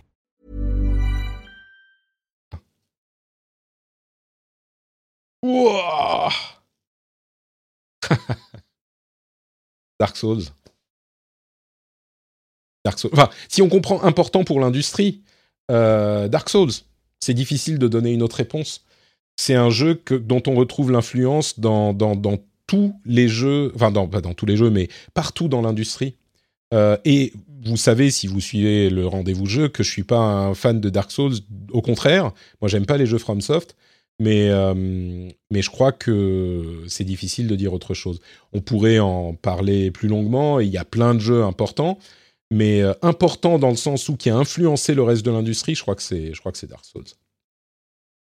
Euh, mais question très intéressante, merci. Toi, tu m'attends sur Destiny 2, McDo, Maxi Bestoff, merci beaucoup. Le problème aussi, c'est que il y a des jeux auxquels j'ai envie de jouer parfois, et puis, en fait, c'est difficile quand on a un groupe d'amis de passer d'un jeu à l'autre aussi. Et, et, parfois, je fais des sessions sur Destiny, parfois, je suis sur d'autres choses, donc c'est pas évident. Euh, les autres propositions pour le jeu le plus important, Minecraft, ouais, important effectivement. Euh, GTA 5, Final Fantasy 14, on sait qui a dit ça, Zelda Breath of the Wild, comprend. Euh, Notre Gem Antoine, hormis Destiny, quel jeu Game Pass lances-tu si tu as peu de temps? Euh, En fait, ce que je fais avec le Game Pass, c'est que je vois ce qu'il y a en ce moment. par exemple, il y a deux jours, j'avais un peu de temps, j'ai lancé le Game Pass, j'ai downloadé Rift Breaker qui est un jeu, un mélange entre euh, jeu de construction, euh, city building, enfin non, stratégie euh, temps réel, et euh, action RPG. Assez sympa, j'ai passé une ou deux heures dessus. donc c'est ce que je fais généralement, j'essaye de, de découvrir différents jeux sur le Game Pass. Donc c'est pas un jeu que je lance, mais, mais plusieurs. Celui que j'aimerais avoir le temps de faire maintenant vraiment, c'est Outer Wilds d'extension, mais euh, j'arrive jamais à y consacrer euh, suffisamment de temps pour vraiment faire une session. Quoi. Euh, tu t'attendais à WoW, mais Dark Souls, c'est une très bonne réponse. Merci, Disco Polo. alors attendez, une autre question. Pourquoi ne pas avoir parlé de jeux vidéo noob dans le rendez-vous jeu, tandis qu'il était dans le top Steam? Le jeu vidéo noob? Je sais même pas de quel jeu vidéo il s'agit. C'est pour ça, j'en ai pas entendu parler. C'est quoi Noob? Quelqu'un connaît? Vous connaissez tous Je vais avoir l'air d'un imbécile? Euh, Je sais pas. Je sais pas ce que c'est Noob. Donc euh, désolé, c'est pour ça euh, SM TAC, mais je sais pas. Euh, Joues-tu aux échecs? C'était la question sur les, échecs. c'est un des plus gros jeux de crowdfunding. Ah Noob, le... ah oui d'accord. Euh, non, bah écoute, euh, je sais pas, c'est un truc qui est pas venu sur mon radar. Euh, personne m'en a parlé, on n'en a pas parlé dans le Discord, il n'était pas dans les sites de jeux que, que je consulte. J'en ai pas vu parler sur, sur Twitter. Il est passé parfois, il y a des trucs comme ça, des angles morts sur le radar. Et pareil, je parle pas par exemple de, du donjon de Nullbug quand il est sorti. Parce que pour moi c'est un petit, c'est presque des licences c'est des trucs qui, qui sont euh, dans le jeu vidéo parce qu'ils sont gros ailleurs. Et je sais pas, c'était pas sur mon radar. Donc, euh, c'était pas que volontairement j'ai pas voulu en parler, mais c'était pas, pas dans mon horizon. Donc, on, la question sur les échecs à laquelle j'avais déjà répondu, posée par Romain et euh, Fida Vibre. Euh, qui est le pire Alors, c'est une question anonyme qui est, la pire communauté entre Sony, Microsoft et Nintendo? Ah, C'est difficile. Et il y avait la même question sur la tech, donc on va transitionner sur la, sur la tech après. Euh, la pire communauté sur Sony, Microsoft et Nintendo. Ah, je vais, je vais, on va refaire un, un sondage. Pire commu, euh, Sony, Microsoft, Nintendo. Et je vais vous dire ma, une fois que le sondage aura été lancé, je vais vous donner ma réponse. Pour moi, euh, les communautés. Alors évidemment, on parle de, membres toxiques d'une communauté. Hein. C'est pas évidemment. Je trouve que dans l'ensemble, les communautés sont aujourd'hui quand même relativement euh, saines et il y a un peu moins de guerre de clochers. Mais il y a des irréductibles. Euh, le sondage est activé. Hein. vous pouvez aller. Vous pouvez aller répondre pour moi, Sony et Microsoft, c'est un petit peu kiff-kiff. Euh, et je sais que les gens qui sont plutôt dans l'univers Microsoft ont tendance à dire que les euh, fans de Sony euh, sont, sont plus insupportables. Moi, je suis un petit peu plus dans l'univers Sony, même si je suis sur toutes les consoles. et j'ai tendance à trouver que les gens de les toxiques de Microsoft sont plus toxiques que les autres. Et je crois que Twitter joue beaucoup là-dedans. Euh, je vois sur des trucs qu'on me... Alors la, réponse, plutôt Sony euh, avec 50%, 28% Microsoft et 22% Nintendo. Moi, c'est pas mon expérience. Euh, on est vraiment kiff kiff pour Sony et Microsoft et même j'en vois plus du côté de Microsoft. Même si ouais, il y a des gens, j'avais vu il y a pas longtemps, j'ai vu un tweet passer avec quelqu'un qui faisait, qui mettait en parallèle euh, Metroid Dread et God of War avec les graphismes et qui disaient ah voilà pour 60 dollars sur Nintendo et voilà ce que tu as pour 60 dollars sur PlayStation. c'est genre de truc absolument horripilant. donc oui, je sais qu'il y en a partout, mais pour moi, les deux univers Sony et Microsoft, c'est un petit peu pareil dans ces extrêmes-là. Mais je pense qu'ils sont rares, faut aller les chercher, ou alors être journaliste et écrire des articles sur euh, une communauté pour se retrouver insulté par l'autre. Euh, donc bon, c'est mon impression là-dessus. Pour parler de Nintendo, c'est un peu particulier. Je trouve que la communauté des fans de Nintendo, ils sont beaucoup plus bienveillants. Enfin, dans l'ensemble, ils aiment beaucoup Nintendo, mais ça atteint des niveaux qui sont, euh, qui deviennent parfois presque euh, dommageables, en ce sens que ils, prennent très mal le fait qu'on critique Nintendo. C'est pas qu'ils vont aller, les, les, gens toxiques des autres communautés, ils vont aller chercher les autres pour les insulter. Chez Nintendo, les, fans de Nintendo, ils font pas ça, ils s'en foutent. Ils vivent dans l'univers Nintendo, c'est un petit peu comme Disney, quoi. Ils vivent dans cet univers, ils vivent que de ça, ils ont besoin que de ça, ils sont contents. Mais si on va dire quelque chose qui est pas positif sur leur, euh, leur univers, là, ils vont pas être contents. Et ils ont du mal à l'accepter, en fait. C'est mon, mon impression. Donc, euh, mais bon, voilà dans l'ensemble, euh, les seuls moments où je suis confronté à ça, c'est sur Twitter, quand Twitter me propose des trucs sur les sujets euh, jeux vidéo que, qui sont pas des gens que je suis moi-même, et c'est un petit peu, euh, insupportable, mais c'est le seul moment où j'y suis confronté, parce que les gens de la communauté des émissions sont évidemment formidables. vous pouvez continuer à poser des questions tech, pardon, des questions gaming. On va passer à la partie tech. Euh, qui a la pire communauté entre Apple, Microsoft et Google? Et là, il y a quelques années, ma réponse aurait été différente. Aujourd'hui, je trouve que on a grandi et on n'a plus vraiment ce genre de euh, guerre de clochers dans la tech. Et évidemment, c'est une très bonne chose. Alors, il y a toujours des gens, comme j'en parlais tout à l'heure, euh, des gens qui vont dire Oh, t'as dit du mal d'Apple ou t'as dit du mal de Google? Ou alors, tu parles pas assez du euh, de l'open source euh, alors que les GAFAM c'est des grands méchants machin. Bon ça peut arriver. Euh, mais dans l'ensemble c'est devenu très très très très rare. Et les guerres de clochers c'est un peu fini. Je trouve du moins moi j'en ai plus vraiment dans mon environnement. Clairement, je crois qu'il est assez évident que ça va beaucoup mieux qu'à une certaine époque où c'était vraiment Apple contre Microsoft et de manière Apple contre Microsoft ou iOS contre Android, euh, qui était insupportable, et j'en vois plus trop.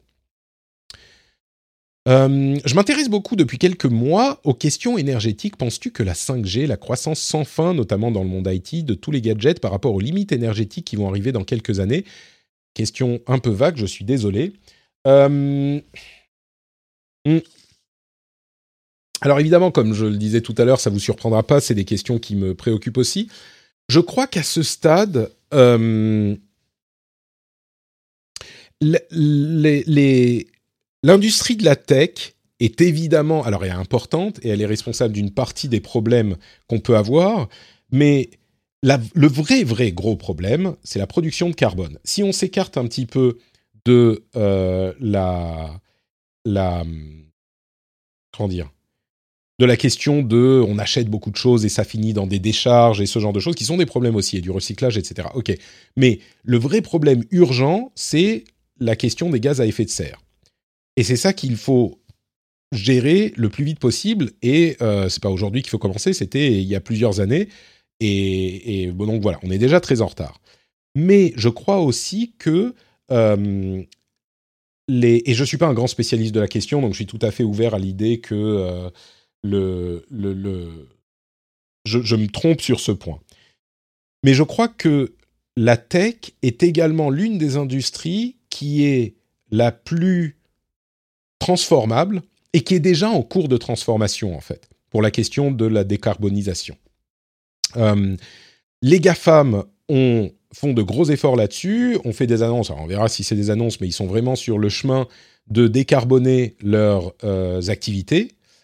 Et c'est, je crois, moins le cas. Alors, ça dépend de la manière dont on considère. Il y a beaucoup de gens qui parlent de ah voilà, vous vous savez pas si vous envoyez un email, combien de carbone ça produit d'envoyer un email, machin. J'ai et encore une fois, je suis pas un spécialiste, un grand spécialiste de la chose. J'ai entendu parler de cette émission qui a eu il y a quelques jours sur, c'était, je sais plus, France Inter, un truc comme ça. Euh, quand on regarde un film sur Netflix, on va pas au cinéma. On sort pas de la voiture, on prend même pas le métro. Euh, on n'a pas euh, l'activité du cinéma qui produit du carbone. On est chez soi tranquillement et on regarde sur Netflix. Les serveurs, ils sont très souvent propulsés par de l'énergie verte euh, et de plus en plus. Donc, je suis un petit peu. Je crois que du peu que j'en connais, il y a d'autres choses plus importantes à faire et surtout, euh, effectivement, c'est au niveau des industries plus qu'au niveau des individus qu'on va pouvoir changer les choses de manière suffisamment importante pour que ça ait un impact.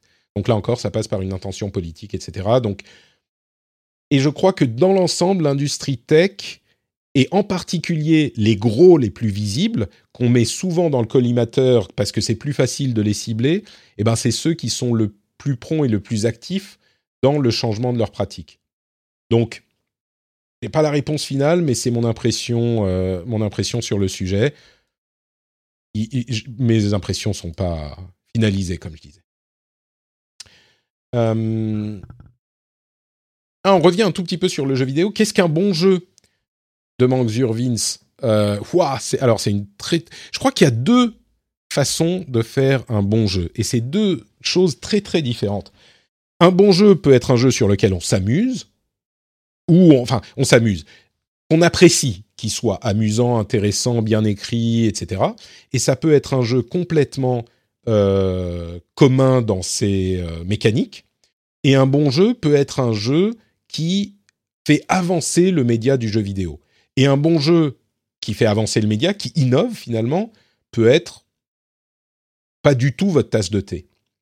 Euh, j'avais là aussi fait une vidéo sur la chaîne YouTube Gaming sur les bons jeux, sur ce que c'est qu'un bon jeu, où je disais qu'aujourd'hui, il n'y a pas vraiment de jeu qui soit objectivement mauvais. Et j'y crois vraiment, c'est un petit peu clickbait, mais j'y crois vraiment, il n'y a pas de jeu qui soit... Enfin, c'est hyper rare, on va, pouvoir en ressortir, mais il y a très très peu de euh, jeux qui soient objectivement mauvais. C'est très très rare.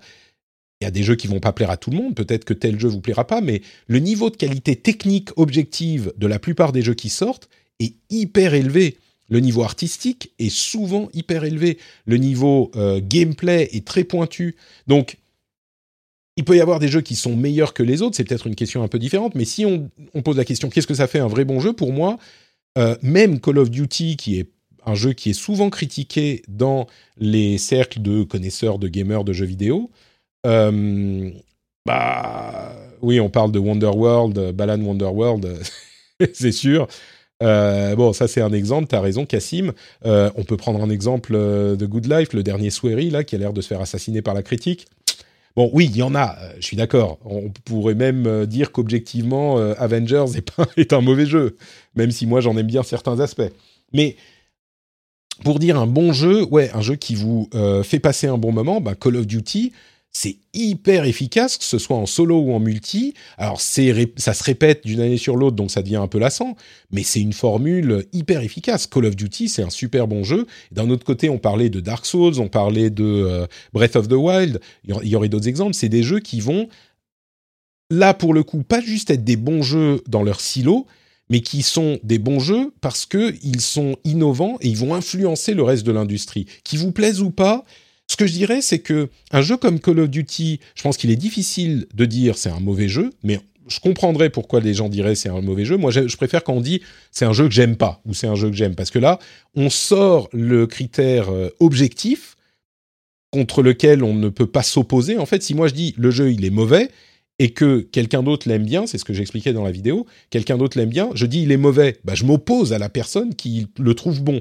Donc si je dis moi j'aime le jeu et que la personne dit bah moi je l'aime pas, là c'est compatible les deux avis différents. Alors que si je dis il est bon, il est mauvais, on va se taper sur la gueule. Et donc sur des jeux comme Call of Duty, on peut dire ouais moi je l'aime bien, moi je l'aime pas et la conversation s'arrête là. Sur des jeux comme Dark Souls ou Breath of the Wild ou d'autres, qu'on les aime ou qu'on les aime pas, je crois qu'on est obligé de reconnaître l'importance et la qualité des jeux par leur innovation et leur influence sur le l'industrie. Donc voilà, pour moi, c'est deux types de, jeux, de, de, bons jeux différents. Je sais pas, je me suis un petit peu éparpillé, mais j'espère que ça répond un peu à ta question. Euh...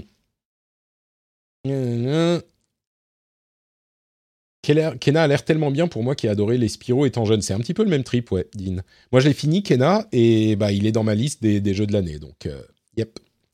Euh, alors, il y a plein de questions là dans cette euh, série. Je sais pas qui l'a demandé. Je me demande si c'est pas Xur qui pose des questions tout le temps, mais là il y en a une tonne. Euh, quel est le dernier jeu? Et ça commence par le jeu vidéo, mais ça change un petit peu après. Quel est le dernier jeu que tu as fini? Bah, c'est Kena justement. Je crois que c'est Kena. Kena Bridge of Spirits. Beaucoup beaucoup aimé. J'ai cru entendre que ton père était dans le secteur du jeu vidéo et des bornes d'arcade. Peux-tu m'en dire plus? As-tu de vieilles bornes qui valent une fortune quelque part dans un endroit secret? Pas tout à fait. Mon père a travaillé pendant un moment. Cassim dit Fortnite est un bon exemple de jeu que les gens aiment pas et qui est objectivement important. Oui et non, que les gens aiment pas, euh, faut voir qui. Hein. Il est objectivement important, on est d'accord. Au-delà même du jeu vidéo, parce qu'il est en train de, créer la cross-promotion de tous les univers dans une brèche dans laquelle s'engouffre il s'appelle euh, Warzone d'ailleurs, mais que les gens aiment pas. Enfin, il y a quand même beaucoup de gens qui aiment euh, Fortnite, hein, donc je sais pas si je serais d'accord que, les gens aiment pas dans nos cercles de euh, gamers qui sont des, joueurs sérieux, quoi. Mais bon, c'est quand même un jeu populaire, donc. Bref, mon père, il travaillait dans une société pendant quelques années qui s'appelle Karate, qui s'appelait Karateko, qui faisait de l'import de, de, de bornes d'arcade du Japon.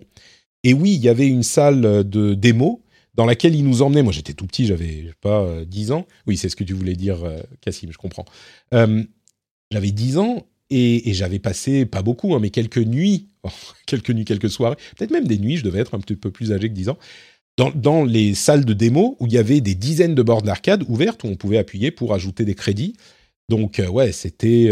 donc, il, il, y a travaillé que quelques années, dans les années 80. C'était il y a très très longtemps. mon père est décédé il y a quelques années. Et, mais non, on n'a pas des bonnes d'arcade qui valent une fortune, quelque part dans un endroit secret. Euh, il était juste employé là-bas. Combien de temps euh, passes-tu par jour ou par semaine à jouer aux jeux vidéo, même quand c'est pour le travail Pas assez? Faudrait plus de temps. Faudrait que je passe moins de temps à faire des EMA sur Twitch et que euh, je, je, joue plus. non, je dois passer. J'essaye de passer entre 5 et 10 heures par semaine. Euh, et là, évidemment, avec la petite, enfin, je, passais plus de temps avant. Là, avec la petite, c'est beaucoup plus compliqué, donc je suis plus niveau 5 heures euh, quand j'essaye de tirer. Ça reviendra quand elle sera à la crèche, quand elle sera plus, plus âgée. Donc c'est un petit peu tendu à ce niveau et à tous les niveaux. Euh, à tous les niveaux pour le boulot. Je parle souvent de mes enfants et on en plaisante et il y a des gens qui disent c'est bon, ça suffit, mais les parents comprennent, les gens qui sont pas parents ne se rendent pas compte à quel point ça rend tout difficile. Et le boulot, je vous assure que c'est euh, le, le, comment dire, je pousse à fond pour faire les choses que je fais. Et c'est pas facile parce que j'ai peu de temps, je suis fatigué tout le temps, euh, l'esprit est occupé par plein de trucs. Et, euh, et ouais, donc c'est compliqué. Et ça se ressent aussi sur le jeu vidéo. Donc, euh, je me force. De, je me suis rendu compte en fait il y a quelques mois que je jouais plus assez pour parler dans le jeu, dans le rendez-vous jeu. Euh, des choses et donc euh, je me suis j'ai changé un petit peu mon emploi du temps pour avoir plus de temps de jeu pour pouvoir passer du temps sur les jeux vidéo pour pouvoir en parler parce que c'est ben oui on plaisante c'est pour le boulot mais c'est vraiment pour le boulot et c'est important évidemment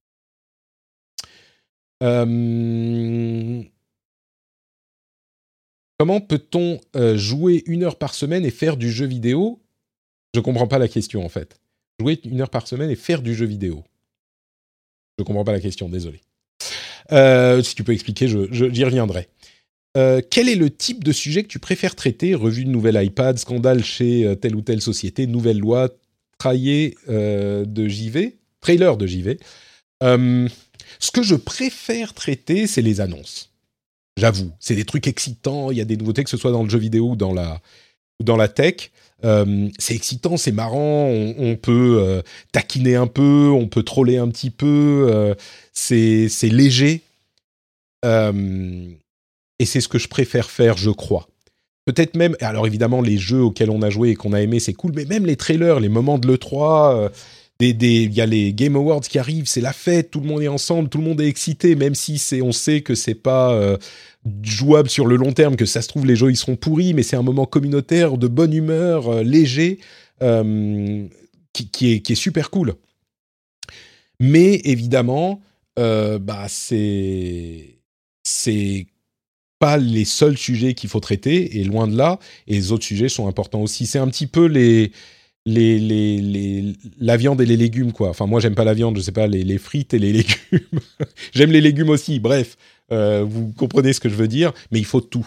Il faut tout, et évidemment, encore plus aujourd'hui, dans, dans la tech et dans le jeu vidéo, il faut traiter, euh, il faut traiter euh, toutes ces choses-là.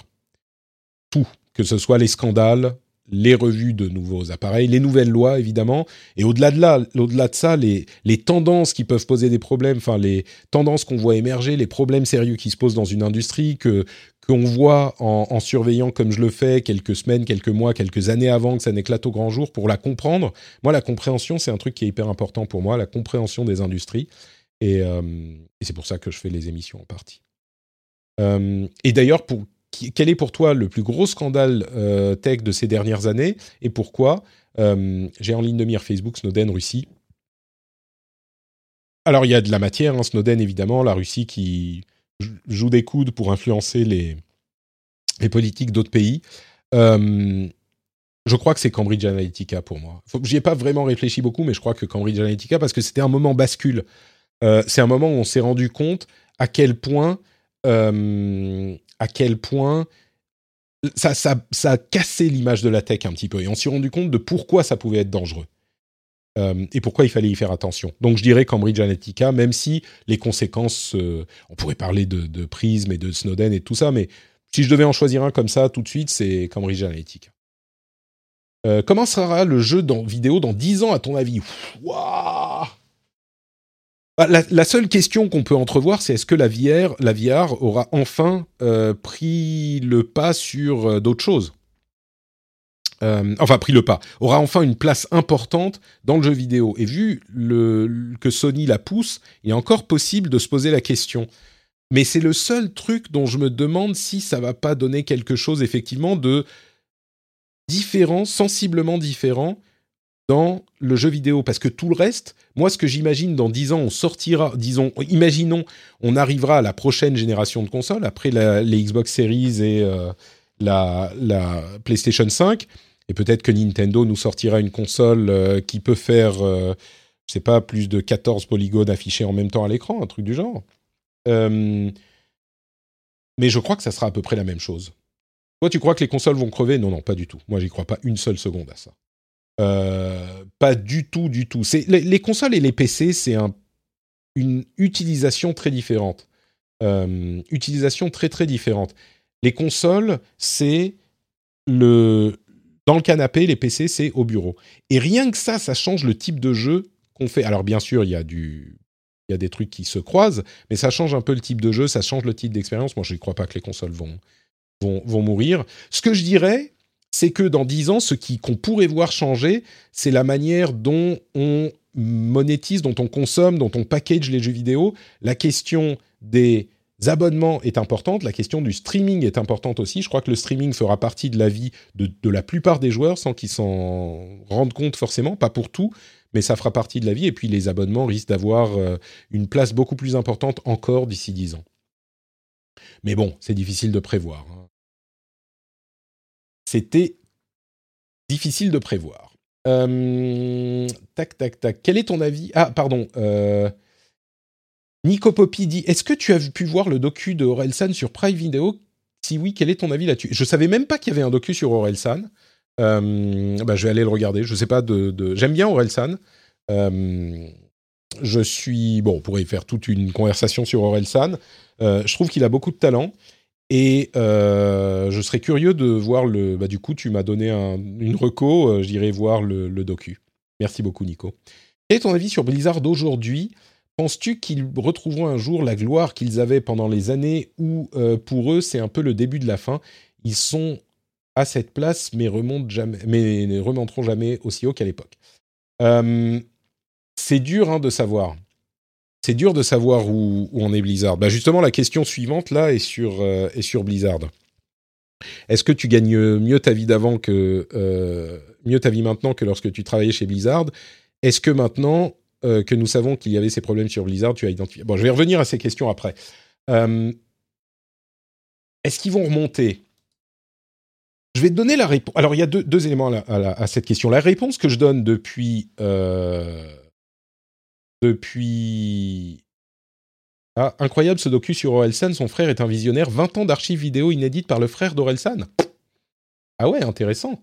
Ah, je vais aller regarder, oui, certainement. Euh, donc, pardon. Blizzard. Généralement, la réponse que je donnais jusqu'au scandale de cet été et le changement d'organisation chez Blizzard par rapport à Activision, c'était faut attendre de voir les jeux pour savoir. Parce que ça fait quoi 4 ans, 5 ans maintenant qu'on n'a pas eu de vrais nouveaux jeux chez Blizzard. Donc, est-ce qu'ils sont en train, si, est-ce qu'ils savent encore faire des bons jeux ou pas on ne sait pas, on n'a pas vu de jeu. Donc ça, c'était ma réponse traditionnelle. Maintenant, et ça reste vrai, maintenant, la question qui se pose aussi, c'est la réorganisation avec Activision Blizzard, et on va laisser de côté les scandales sur le harcèlement et le sexisme dont on a beaucoup parlé dans le rendez-vous jeu et qui nécessiteraient une longue discussion. On ne va pas reprendre la discussion là-dessus. Parlons uniquement de la qualité des jeux qu'ils produisent. Ce qui s'est passé à l'occasion de ces scandales, c'est que Bobby Kotick a démis euh, Jay Allen Brack, ou en tout cas, Jay Allen Brack est parti. D'après ce que je sais, c'est peut-être même pas forcément euh, Kotick qui lui a demandé. Bref, euh, il est parti. Et l'important, c'est que lui, il était président, pas président et CEO, il était président. C'est un, petit peu différent de, la France où on est président d'une société. Euh, il était président, mais Mike Morheim avant lui était, si je ne me trompe pas, président et, CEO en plus d'être fondateur.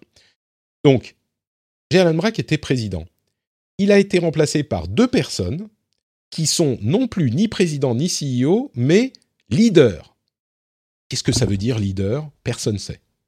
Structurellement, euh, architecturalement, euh, comment dire, hiérarchiquement, leader, c'est hyper vague. Et ils sont deux.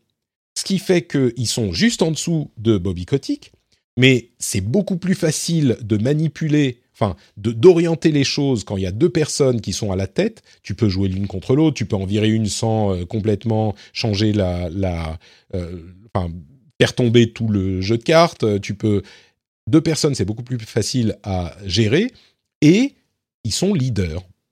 Et donc, et en plus, c'est des nouveaux. C'est des gens qui sont pas euh, des historiques de Blizzard. En gros, il a pris le contrôle, il a fini à l'occasion euh, de ce scandale, il a fini de prendre le contrôle des studios de Blizzard et il en a fait des studios d'Activision Blizzard. Il y avait 4-5 studios différents qui faisaient des choses différentes chez Blizzard, qui a, en pratique étaient euh, gérés au niveau de la société comme des studios presque indépendants.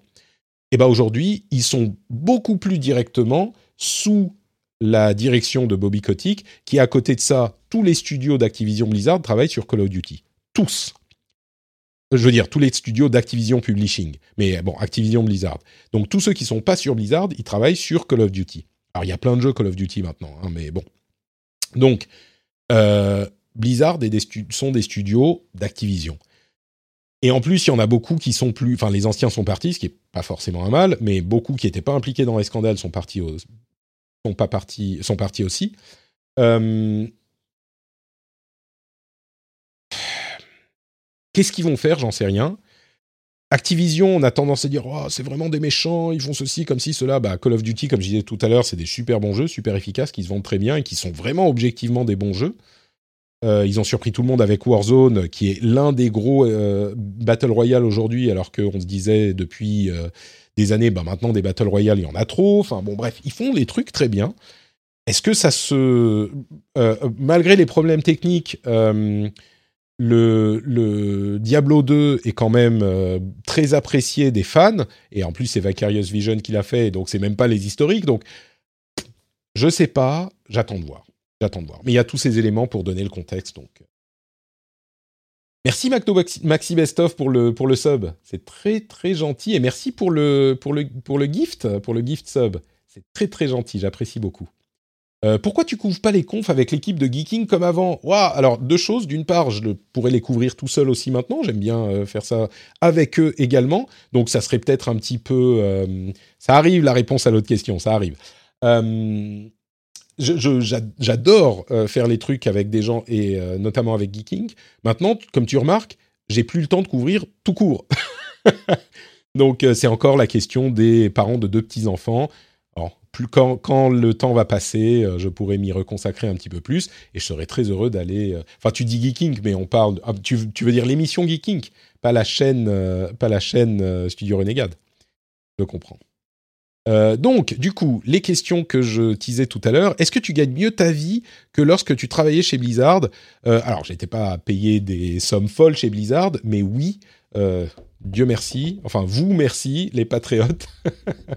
oui, je touche du bois et je croise les doigts. Oui, je gagne mieux ma vie euh, que quand je travaillais chez Blizzard. Euh, ce qui est pas plus mal d'ailleurs parce que j'ai aussi les, d'autres impératifs qu'à l'époque. Euh, je, suis marié, j'ai des enfants, et puis je suis plus âgé, etc. Donc, mais oui, oui. heureusement, et je suis hyper reconnaissant d'être dans cette situation aujourd'hui où je suis à l'aise. J'étais déjà euh, bon, ça me suffisait complètement ce que je gagnais chez Blizzard, euh, mais maintenant je suis à l'aise et, c'est grâce à vous et je suis hyper privilégié que vous fassiez le choix d'accorder à ces émissions que je produis la valeur financière qu'elles vous que vous estimez qu'elles valent. Et c'est un truc qui est rare et dont je ne suis, auquel je ne suis pas du tout, enfin que je vois très très clairement. Donc, euh, merci, merci. Il euh, n'y a pas de babysitter en Norvège, euh, MDR, c'est comme au Japon. Et je vais répondre à l'autre question de Mada Project. Tu comptes prendre ta retraite à quel âge? Je ne pense pas prendre ma retraite. Je vais travailler, je vais faire des podcasts parce que je vais même pas dire travailler tant que je pourrai. Je pense, j'en sais rien. Peut-être que dans 10 ans je serai crevé, mais non, si, si, enfin moi je, fais des podcasts, c'est mon métier que je voudrais faire si on me donnait le choix. Donc euh, c'est des trucs que je veux faire. Peut-être qu'un jour je ralentirai le rythme, j'en sais rien, mais je crois pas que j'aurai droit à beaucoup de retraite et, euh, en plus j'aime bien ça. Donc euh, et donc il n'y a pas de babysitter. En fait, c'est pas la Norvège, hein, c'est la Finlande. Mais en Finlande, il y a beaucoup de congés parental et c'est très encouragé de prendre au minimum un congé maternité d'un an et d'accompagner ça d'un congé paternité substantiel aussi. Ce qui est très cool. Mais ça, et moi j'étais complètement pour avant, je me disais ouais super, il faut voilà plus de congé paternité, plus de congé maternité. évidemment au minimum, il faut que le congé paternité soit euh, bien plus grand que ce qu'on a en France aujourd'hui. Mais il y a un effet pervers, un an minimum, hein, un an minimum, euh, Mada Project. C'est souvent les femmes. Alors ensuite, elles sont payées moins. Hein, qu'on se comprenne bien. Au-delà d'un an, elles sont payées moins que ce qu'elles gagnent pendant la première année, ce qui est évidemment moins que le salaire qu'elles gagnaient à l'époque. Mais euh, parfois, les femmes prennent euh, deux, trois ans pour s'occuper des enfants pendant tout ce temps. Mais l'effet pervers, c'est qu'il n'y a pas du tout d'infrastructure pour s'occuper des petits-enfants avant au minimum neuf mois à un an. Il y a très peu de nounous, il n'y a pas de crèches qui te prennent les enfants avant, allez, neuf mois. Enfin, en théorie, oui, mais en pratique, surtout à la campagne, c'est très difficile. Parce que les enfants, il n'y a pas de marché tous les parents, les femmes en particulier, et les hommes beaucoup plus qu'en France, prennent des congés paternité pour s'occuper des enfants. Donc euh, ça n'existe pas les nounous, c'est très très difficile à trouver. Donc ça explique un petit peu euh, tout ça. Euh, tu penses retourner sur le marché de l'emploi classique? Bah, J'aimerais bien ne pas avoir à le faire. die by my hand. J'aimerais bien rester, pouvoir rester créateur de contenu. Pas trop peur de l'avenir en tant que créateur de contenu où tu vis au jour le jour sans trop te poser de questions, le XAV? Euh, Si, j'y pense forcément un petit peu parce qu'on n'a pas de CDI. Euh, et c'est aussi en partie pour ça que quand je vous dis je suis euh, content que les gens soutiennent les émissions, bah, je suis hyper content aussi parce que maintenant je commence à arriver à un niveau où je vais pouvoir commencer à mettre un petit peu d'argent de côté. C'était moins le cas avant et je réfléchis très sérieusement à la manière dont, et c'est en particulier euh, possible grâce à la pub, euh, où je vais pouvoir faire en sorte que, étant donné que je pense pas avoir de retraite, même si je voulais la prendre, je pense pas que j'aurai d'argent pour ça, euh, bah, je vais pouvoir essayer de commencer à mettre un petit peu d'argent de côté. Donc, euh, c'est une question importante. La peur de l'avenir, évidemment. Je pense que pour moi et pour tous les créateurs de contenu, qu'ils soient sur Twitch, YouTube ou ailleurs, c'est une question qui, qui faut se poser et j'y réfléchis beaucoup. Est-ce qu'à l'avenir, tu aimerais aussi passer en tant que producteur pour d'autres créateurs de podcasts, les conseiller et prendre leur carrière et les diriger? Je crois qu'on n'en est pas là. Euh, on n'en est pas là dans cette industrie. Le podcast, c'est un média très personnel. Donner des conseils aux gens, j'adore le faire, je le fais tout le temps. Euh, je crois que j'ai jamais pas répondu à quelqu'un qui m'avait posé des de, questions. Euh, mais mais c'est très personnel. On fait les podcasts comme on le sent, je crois, et c'est un reflet de, la personne qu'on est.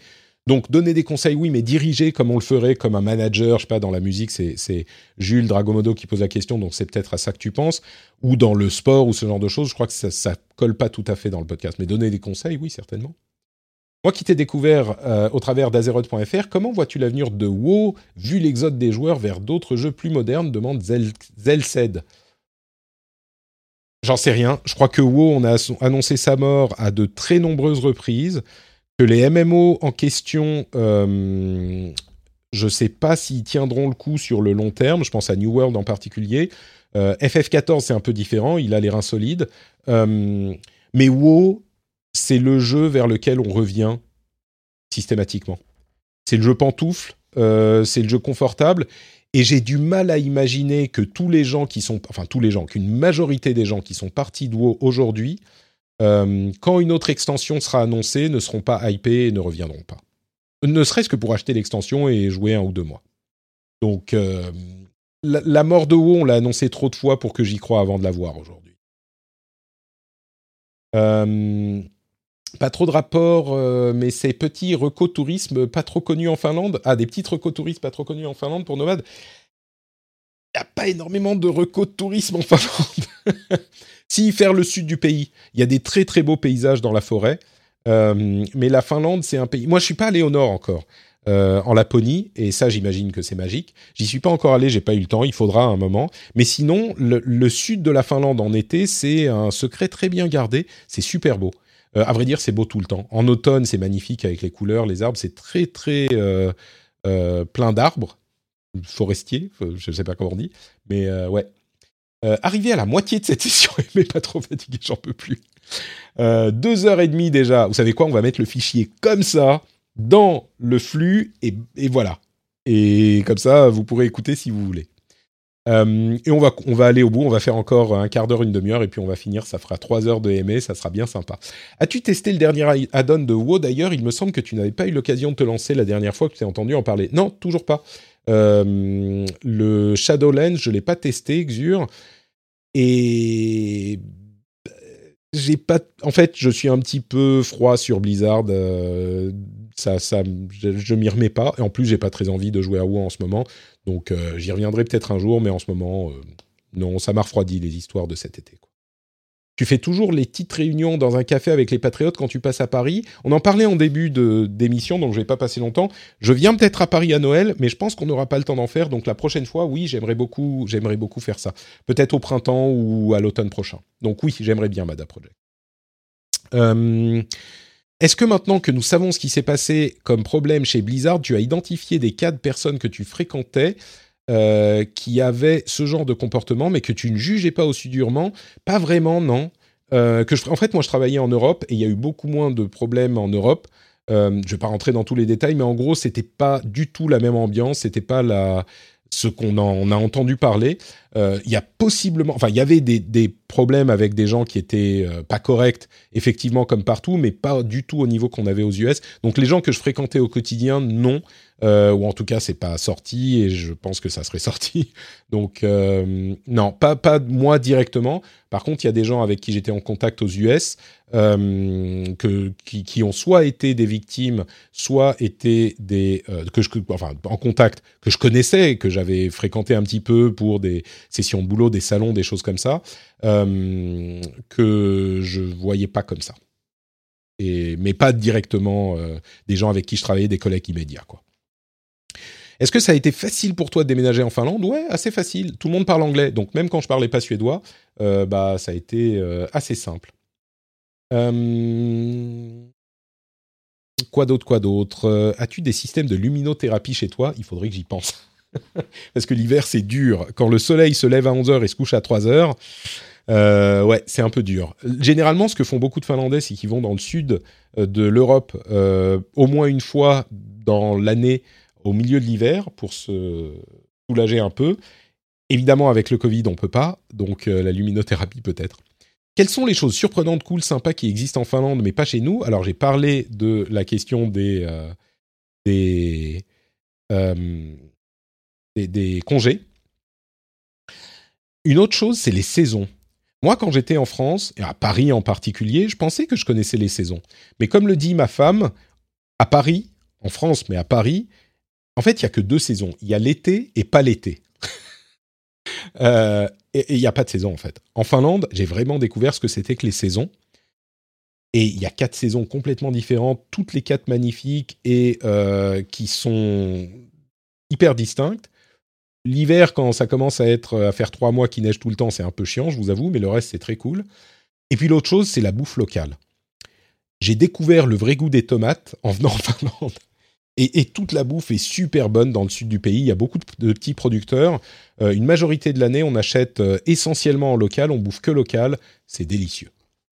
Euh, donc le conseil que, évidemment, en France, si je vous parle de bouffe, euh, bon, on est quand même à des années-lumière même de ce qu'on a en Finlande, et en particulier dans les, dans les magasins. Ça, ça me manque beaucoup, beaucoup. C'est pour ça que j'aimerais revenir à un moment. Ça fait trop longtemps que je suis pas venu en France.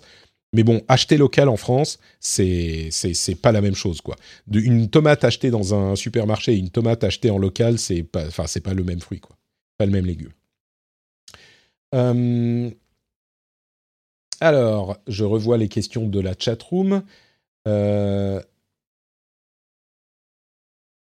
toi qui as vécu dans plusieurs pays, qu'est-ce qui t'a poussé à retourner en France ou aller dans un autre pays? Le boulot, les impératifs perso, etc. Bah, j'ai vécu au Japon, effectivement, en Finlande. Euh, pourquoi je suis revenu de la France au, du Japon? J'ai une relation très particulière avec le Japon. Euh, c'est amour et haine, complètement, ma relation avec le Japon. Et, et j'étais dans une période après 3-4 ans où je pouvais plus, pour tout un tas de raisons, notamment certains aspects de la société qui, qui étaient durs, euh, et en partie la place des femmes dans la société japonaise, c'était... Et, ça l'est toujours, je pense. Bon, ça fait 20 ans, donc euh, peut-être que ça a un peu changé, mais j'ai pas l'impression que ça soit complètement transformé. Ça change, hein, et, ça va plus vite que peut-être que ça nous a pris euh, en Occident, nous, il y a longtemps, mais il n'empêche, là, c'est un peu dur. Et puis, la France, bah, j'aime beaucoup le pays ça prendrait très longtemps, donc je vais m'arrêter, arrêter ma réponse là. Euh, mais donc voilà. Euh, on entend souvent que la Finlande est l'un des pays les plus heureux au monde. Tu ressens cette, euh, ça, cette importance ou, bien-être là-bas? Alors, quand on dit le plus heureux, en fait, c'est marrant parce que c'est des index qui sont en fait calculés à partir de choses comme l'espérance de vie, le niveau d'éducation, le niveau de sécurité sociale, de soins. Euh, ce genre de choses. Et bien sûr, le revenu, euh, ça compte, mais c'est ce genre de choses. Et en France, on n'en est pas très très loin à ce niveau-là. Euh, donc c'est pas genre on est plus heureux quand on est en Finlande. Ce que je dirais, c'est que le système social euh, et politique en Finlande et dans les pays nordiques me paraît très bon. enfin, dans l'ensemble, il n'est pas très loin de ce qu'on a en France, mais je le trouve un peu plus responsable et responsabilisant et en même temps peut-être un peu plus protecteur. Ça, serait là encore une, longue discussion. Euh, mais l'exemple que je prends souvent, c'est qu'en Finlande, le, système est euh, essentiellement social-démocrate et c'est une chose qu'on critique en France aujourd'hui en disant c'est trop à droite. enfin, y a... Mon système idéal, je crois, est celui des pays nordiques, qui sont pas des euh, capitalistes primaires, je crois, Et en France, on a du mal à accepter certaines mesures qui sont acceptées de manière logique dans les pays nordiques et qui ne sont pas considérées comme des choses scandaleuses. Euh, donc, je suis content d'avoir cet exemple à donner parce que pour moi, ça me paraît logique. Et quand j'en parle parfois, on me dit mais ah, euh, scandale, machin, euh, startup nation, truc bidule. Alors qu'en Finlande, on réussit à avoir un système très protecteur, efficace, qui fonctionne et qui ne s'arrête pas aux principes théoriques. Donc bon, là, il faudrait en parler un petit peu plus, un petit peu plus longuement. Comment as-tu vécu à trois boîtes de Philips Hue sur euh, la gauche de la table? C'est vrai, elles sont, elles sont là. Tout à fait. Euh, comment as-tu vécu le télétravail euh, pendant le confinement? Pas trop dépaysant Ça va. les tomates avec le goût, je me souviens, la dernière fois, c'était en 2002. Bah, faut venir en Finlande parle toujours japonais ou ça fait trop longtemps? Quand j'essaye de parler japonais aujourd'hui, il y a du suédois qui sort. Il faudrait que je me replonge un petit peu. Ouais, je parle un peu. Pas super bien, mais je parle. Ouais, j'arrive à tenir une conversation. Euh, hum, hum, hum. C'est comment le, cinéma en Finlande Les films sont doublés en finlandais Non, il y a des sous-titres en finnois et en suédois. Parce que le pays est bilingue. Et donc, il y a des sous-titres. Et heureusement, quand il y a des... Maintenant, je parle suffisamment bien suédois pour pouvoir lire et comprendre plus ou moins de quoi il s'agit quand c'est des trucs qui sont pas en anglais. Euh, tu t'es déjà disputé avec ta femme sur le fait que t'as pas un vrai job et tout. Au contraire, euh, c'est ma femme qui m'a encouragé à me lancer. Donc, euh, on en a beaucoup parlé avant que je me lance en 2014 et c'est elle qui m'a encouragé. Voilà. Euh, as-tu un retour de la cote de popularité des intervenants? Par exemple, une émission avec Exerve ou AlphaCast est-elle beaucoup plus téléchargée? Les retours sont-ils plus positifs? Euh, Pas vraiment de retour de la cote de popularité, non. C'est pas genre, si je reçois une personne qui a une grosse audience, tout à coup l'épisode est plus euh, écouté. J'ai pas l'impression. Il y a parfois des gens qui me disent, oh, beaucoup plus que ça, il y a des gens qui me disent, oh, telle personne, j'aime pas. C'est super chiant quand telle personne est là. Donc, euh, bon, après, on peut pas plaire à tout le monde, mais euh, donc non, il n'y a pas de, retour code de popularité, pas vraiment. Par contre, euh, il y a des retours expertise, enfin pour moi, dans la manière dont je fais l'émission, expertise de ces intervenants, qualité de leurs interventions, qui sont importantes pour l'émission. Donc c'est ça que je privilégie. J'ai cru comprendre que tu aurais donné un coup de main à nos amis de Silence on Joue pour les aider à produire des podcasts durant le confinement. Ah, ah oui, tout à fait. J'avais parlé à Erwan au tout début du confinement qui voulait faire l'émission en euh, téléprésence, en VOIP. Et donc, je lui avais parlé de la manière dont je fais les choses euh, dans mes émissions. Et euh, ils se sont lancés quelques temps après. Donc, j'imagine que j'ai peut-être pu contribuer un petit peu à leur euh, euh, processus de leur nouveau processus de production. Donc, euh, je suis très honoré d'avoir pu les aider un petit peu. Est-ce que tu entretiens des relations privilégiées avec beaucoup d'autres podcasteurs, journalistes, influenceurs? Je dirais pas beaucoup, non, mais il y a des gens avec qui on devient amis, évidemment. Donc quelques-uns, ouais, quelques-uns. Qu'est-ce que tu as mangé ce matin au petit-déj? Un café au lait. Un café au lait sans lait, avec du lait de euh, c'est quoi les hautes? Je sais plus. Bon, du Oatly. Euh, il y a beaucoup d'intolérance alimentaire en Finlande et donc on trouve beaucoup plus facilement qu'en France des alternatives. Et ça, c'est super parce que moi, je suis un petit peu intolérant à plein de types d'aliments différents. Avoine, merci. Donc du lait d'avoine. Eh ben, c'est très très bon. Merci Madame Project et Eorgenix. Eogrenix. Euh, est-ce que cette émission sera disponible en podcast? Bah, Je la mettrai sur le flux, je crois, les 3 heures, et puis après, vous faites ce que vous voulez, vous l'écoutez ou pas, vous le réécoutez ou pas. Et on va finir avec... Euh, alors, il y a vie perso, il y a plein de questions vie perso. On va, on va aller très très vite, comme ça on les aura faites. Euh, non, vous savez quoi? Si, on va poser les questions. As-tu d'autres projets d'émission, de concepts que tu aimerais un jour réaliser? Plein, mais plein On a des tonnes et j'ai pas assez de temps.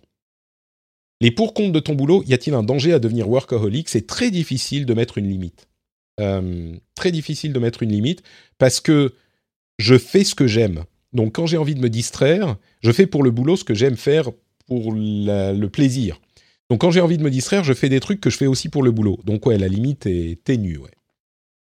Comment s'est fait le choix de tes collaborateurs récurrents euh, et quels ont été les critères qui ont motivé ton choix? Trinity, Escarina, etc. Bah, c'est des gens que j'apprécie, que avec qui j'aime bien travailler, qui sont, comme j'en parlais tout à l'heure, compétents dans les deux domaines, c'est-à-dire connaissance du sujet et capacité à en parler correctement, à faire une émission en public entre guillemets. et puis c'est les gens qui veulent aussi, qui sont disponibles, intéressés. Mais donc voilà. C'est des gens que je connais, des gens que j'apprécie. Je demande euh, quand ça se passe bien. Et, euh, et voilà. La Finlande, mais pourquoi Pourquoi faire Et dans une forêt en plus? La Finlande, parce que ma femme est finlandaise. Dans la forêt, euh, alors il y a quelques années, pour une raison, des raisons dans lesquelles je ne vais pas rentrer, ma femme a dû récupérer la maison de campagne familiale qui n'avait pas été utilisée depuis genre 50 ans euh, qui avait été utilisé un petit peu comme maison de, campagne d'été. Mais en Finlande, avec les hivers, il faut vraiment entretenir les maisons. Donc, et c'est pour ça qu'on s'est dit, bah, on va essayer. Et on s'est dit, on va essayer un an, on va y aller, on va y vivre un an, et puis on va voir ce que ça fait à la campagne. Et au final, on a bien aimé, donc on est encore là. Toi qui vis à l'étranger dans un pays qui n'est pas un exil fiscal, euh, demande Zelsed, euh, que penses-tu des streamers qui se barrent à Malte je suis curieux d'avoir un point de vue d'un indépendant comme toi. Euh, bah, je trouve que c'est pas cool. Euh, c'est leur droit. Je crois que c'est de l'évasion fiscale plus ou moins claire. Hein. Euh, bah, c'est pas cool. C'est pas cool. voilà. Moi, j'ai toujours été content et fier de payer mes impôts. Il y a des gens qui disent oh ils les utilisent pour ci ou ça. Oui, mais c'est un principe de la société. On paye ses impôts pour que la société fonctionne. Euh, bon, après, je ne sais pas si tu estimes que euh, tu ne dois rien à la France et que la France t'a euh, a joué contre toi. Il n'empêche. Moi, je trouve ça quand la seule raison, je trouve que c'est pas cool. Voilà, c'est, j'apprécie pas. J'apprécie pas.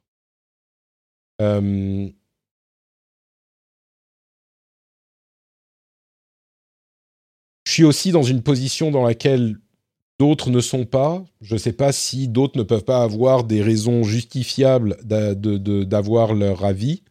Je veux rester, je veux pas être catégorique, mais comme ça à froid, non, ça me ça me plaît pas. Je trouve que c'est. Euh, ça, commence à se voir que je bosse plus depuis 3 heures. Euh, tu devras arrêter de poser des questions. Bah écoutez, on va, on a presque fini. Donc on va faire la suite rapidement. Euh, Barbour, c'était les questions précédentes. On a François qui pose celle-ci. Euh, comment, pourquoi avez-vous décidé de vous installer dans la campagne loin de tout C'est ce que je disais tout à l'heure. Comment vis-tu le changement après avoir vécu dans les grosses villes Plutôt bien, mais j'ai toujours été un petit peu un ermite. Ça me manque. Ce que j'aimerais, c'est pouvoir venir en France de temps en temps euh, pour faire une, cuve, une cure de, de citadination.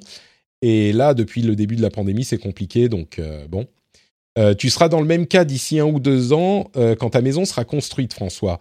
Écoute, c'est vraiment, c'est sympa. C'est sympa. Moi, j'apprécie. Euh, mais c'est vrai que le fait de ne pas avoir... c'est la Finlande et la France. La France, mine de rien, un des trucs qui nous manque beaucoup à ma femme et moi, c'est la bouffe. et à la campagne, on n'a pas... On n'a pas de restaurant. On est vraiment, vraiment à la campagne. On n'a pas de resto autre que bah, des restos un petit peu. On n'a pas de resto japonais, on n'a pas de resto, euh, euh, sais pas, mexicain. Euh, on n'a pas de, on a que. Il y a des burgers parce qu'il y a des burgers partout et bon de la bouffe euh, classique, un petit peu, un petit peu chiante. Donc et puis il y a un, chinois qui fait aussi des sushis.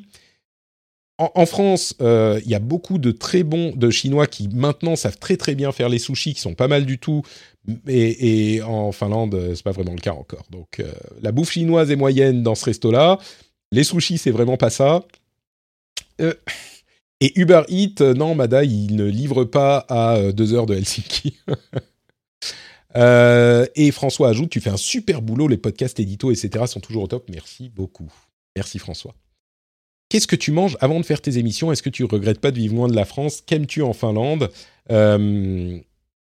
Bon, j'ai un petit peu répondu à tout ça. Qu'est-ce que je mange avant de faire mes émissions? Des salades. J'aime bien faire les salades, mais toujours la même. Recette, je vous la donnerai peut-être un jour. et puis des sandwichs, ce genre de choses. Je regrette pas. En fait, je regrette pas la vie de loin de France si J'aimerais bien avoir les deux, en fait, pouvoir venir quelques fois par an, peut-être en train un jour pour faire, pour consommer moins d'essence, mais enfin d'essence de, de, fuel, mais mais ouais, j'aimerais faire les deux quand même. Ça me manque quand je peux pas y aller une fois, un petit peu de temps en temps, ça me suffit, mais j'aime bien y aller quand même. Et qu'est-ce que j'aime le plus en Finlande? La nature. C'est magnifique. Salut professeur 974, bonjour, bonjour. Comment arrives-tu à conjuguer ta vie de pro, vie de, famille et de gamer? C'est dur, c'est dur, mais euh, bah, faut, faire les choix euh, qui s'imposent. Quand il faut passer du temps avec la famille, bah, il faut. Il faut arrêter de bosser. Euh, gamer et pro, c'est un petit peu plus mélangé, on va dire. ça se, ça se tient euh, la main puisque c'est aussi pour mon boulot, donc je peux justifier de passer du temps de boulot sur des jeux vidéo. Mais famille et pro, bah, c'est comme tout le monde. Hein. quand on commence à avoir une famille qui s'étend, il euh, faut leur consacrer du temps et c'est normal. Et c'est plus facile maintenant qu'ils grandissent. Avec les petits bébés, c'est un peu chiant. Avec les plus grands, bon, on, a, on fait des trucs sympas ensemble, quoi. Euh, tu as peut-être répondu à ça, mais aurais-tu des conseils pour améliorer sa diction, diction élocution en podcast STP Diction, l'addition. Euh, pas vraiment. Moi, je fais pas d'exercice. Je sais qu'il y a des gens qui en font. Je fais pas d'exercice, mais je parle et je fais attention consciemment à essayer de voir une diction correcte. Euh, c'est l'habitude. Ça fait un moment que je fais ça maintenant. Donc, euh, avant, je faisais beaucoup plus de e. J'en fais encore, bien sûr, mais je dis e quand je dis ça on prend l'habitude en fait de développer sa réflexion pendant qu'on est en train de parler et d'essayer de comprendre où va la fin de la phrase quand on est en train de la construire et pendant qu'on est en train de faire le truc. C'est un petit peu comme, vous savez, cette image des avions qu'on est en train de construire pendant qu'ils volent. Et au fur et à mesure qu'on a l'expertise, qu'on a l'expérience, eh ben on réussit à le faire de mieux en mieux. Et l'addiction en même temps vient avec parce que on réussit à avoir l'habitude de parler et de dire des choses de plus en plus compliquées. Ça va? Ça a tenu comme phrase? Ça, il y a dix ans, j'aurais pas pu le faire. Ça a l'air de vouloir dire quelque chose, ça veut un petit peu dire quelque chose, mais c'est beaucoup de bullshit. Euh, bonjour Patrick, ne pouvant pas participer. Allez, c'est les deux dernières questions là qu'on va poser et puis on va aller se, se reposer. Euh, ne pouvant pas participer au live, dit Julien, qui est euh, patriote et parfois spectateur. Salut Julien. Ne pouvant pas participer au live, j'ai deux petites questions. Euh, moi-même, ah oui, alors c'est cette question euh, qui, est revenue plusieurs fois. Moi-même, euh, père de deux enfants en bas âge comme les tiens, j'aimerais initier mon fils bientôt aux jeux vidéo. Il a 4 ans et je cherche des idées de bons jeux pour commencer. À noter que j'ai une PS4 et une Xbox Series X avec Game Pass. je t'avoue que je ne sais pas encore. Mon fils, qui a presque 4 ans maintenant, est assez peureux et il n'aime pas les méchants. Et même, genre, les méchants de Mario, ça lui fait peur. Donc, euh, il y a des trucs qui lui font pas peur du tout. Euh, Bulldozer dit, il faut le mettre sur Sekiro direct. Bonne idée. Donc, ce que je fais, c'est des jeux où il n'y a pas vraiment de méchants. Les jeux de course, on a commencé avec Mario Kart. Euh, il joue un petit peu à Forza, Forza Horizon 4 maintenant aussi. On va dans la ville et il aime bien conduire dans la ville. on a joué un petit peu à Untitled Goose Game aussi, euh, ce genre de choses. Donc c'est ce genre de truc auquel j'essaye de penser. Puis il prend un petit peu l'habitude avec les de manipuler les manettes, tout ça. Donc euh, voilà, c'est ces conseils que je donnerai. Euh, ma seconde question est au-delà de la, de la tech et des jeux, as-tu d'autres passions si le tronçonnage sportif dans les forêts finlandaises? J'imagine qu'avec les petits, c'est dur d'avoir le temps. Ouais, la maison demande beaucoup d'entretien et j'ai plus le temps maintenant. Euh, c'est tout con, mais faire le gazon, euh, couper le bois, parce que oui, on coupe le bois pour euh, l'hiver, avoir du bois pour à mettre dans, les cheminées. J'ai plus le temps. et, mais oui, il y a ce genre de choses, ouais, c'est, ça peut être sympa d'aller couper l'herbe à côté du ponton, à côté du puits. mais là, j'ai plus, plus beaucoup le temps. Et donc, la question, la dernière question de Gald, qui, bah, qui est peut-être encore dans la chatroom, Galdric. Euh, à quand un troisième enfant T'as l'air de bien gérer la paternalité? Et il lui demandait aussi quand un retour sur Paris. Euh, troisième enfant, je vais vous le dire. Hein. Regardez, je vous, regarde droit dans les yeux. Attendez, j'ai ça. Hop. Jamais. Jamais. Voilà. Au moins, c'est clair. Il n'y aura pas de troisième enfant. Ma femme et moi sommes tout à fait d'accord là-dessus. Euh, on est très content avec nos deux enfants et il n'y en aura pas de troisième. Donc, euh, je sais que je disais ça après le premier, qu'il y aurait peu, sans doute pas de deuxième, mais c'était pas tout à fait, tout à fait vrai. Euh, là, je peux vous, enfin, j'en étais pas 100% sûr. Je peux vous dire que jamais. Clippez ça, MDR. Euh, donc, go employer quelqu'un pour couper du bois avec la Twitch Money.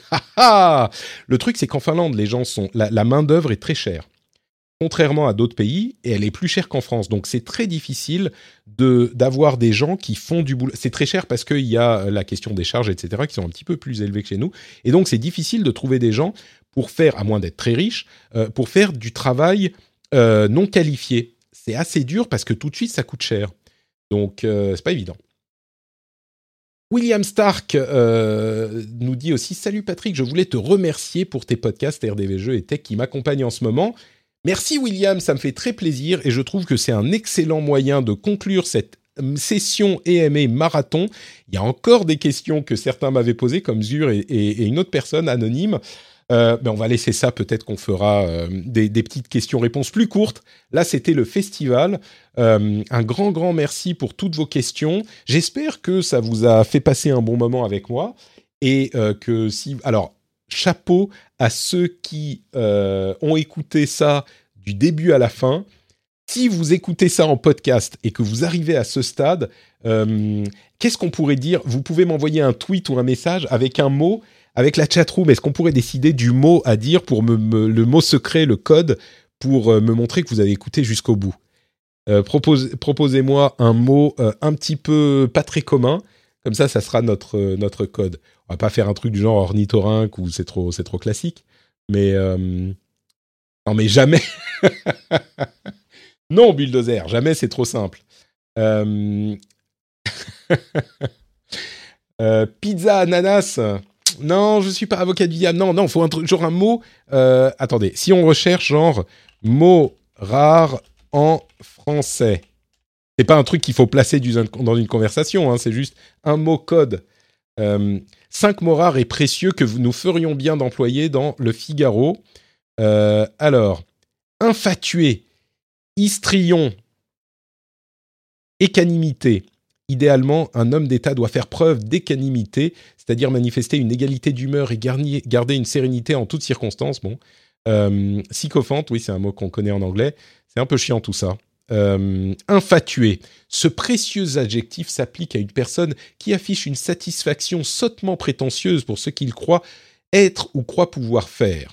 Note le trésor de la langue française. Un peu chiant, hein prendre soi ou déraisonnable. Bon, vous savez quoi? Euh, on va choisir un mot en suédois. Jamais un troisième enfant.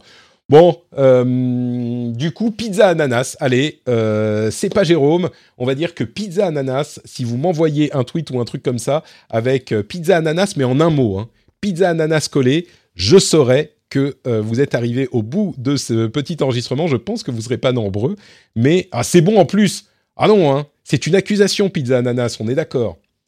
Euh, pizza ananas en un mot. Je vous fais de grosses bises. Merci. Euh, je vais dire au revoir au Twitch après, mais là je dis au revoir au euh, fichier audio. Merci d'avoir écouté jusqu'au bout et on se retrouve bah, pour le rendez-vous tech ou le rendez-vous jeu bah, très très vite. Grosse bise à tous. Presque trois heures, c'est fou. Bise bise. Ciao. When you need mealtime inspiration, it's worth shopping Kroger, where you'll find over 30,000 mouthwatering choices that excite your inner foodie. And no matter what tasty choice you make, you'll enjoy our everyday low prices, plus extra ways to save, like digital coupons worth over $600 each week. You can also save up to $1 off per gallon at the pump with fuel points. More savings and more inspiring flavors make shopping Kroger worth it every time. Kroger, fresh for everyone. Fuel restrictions apply.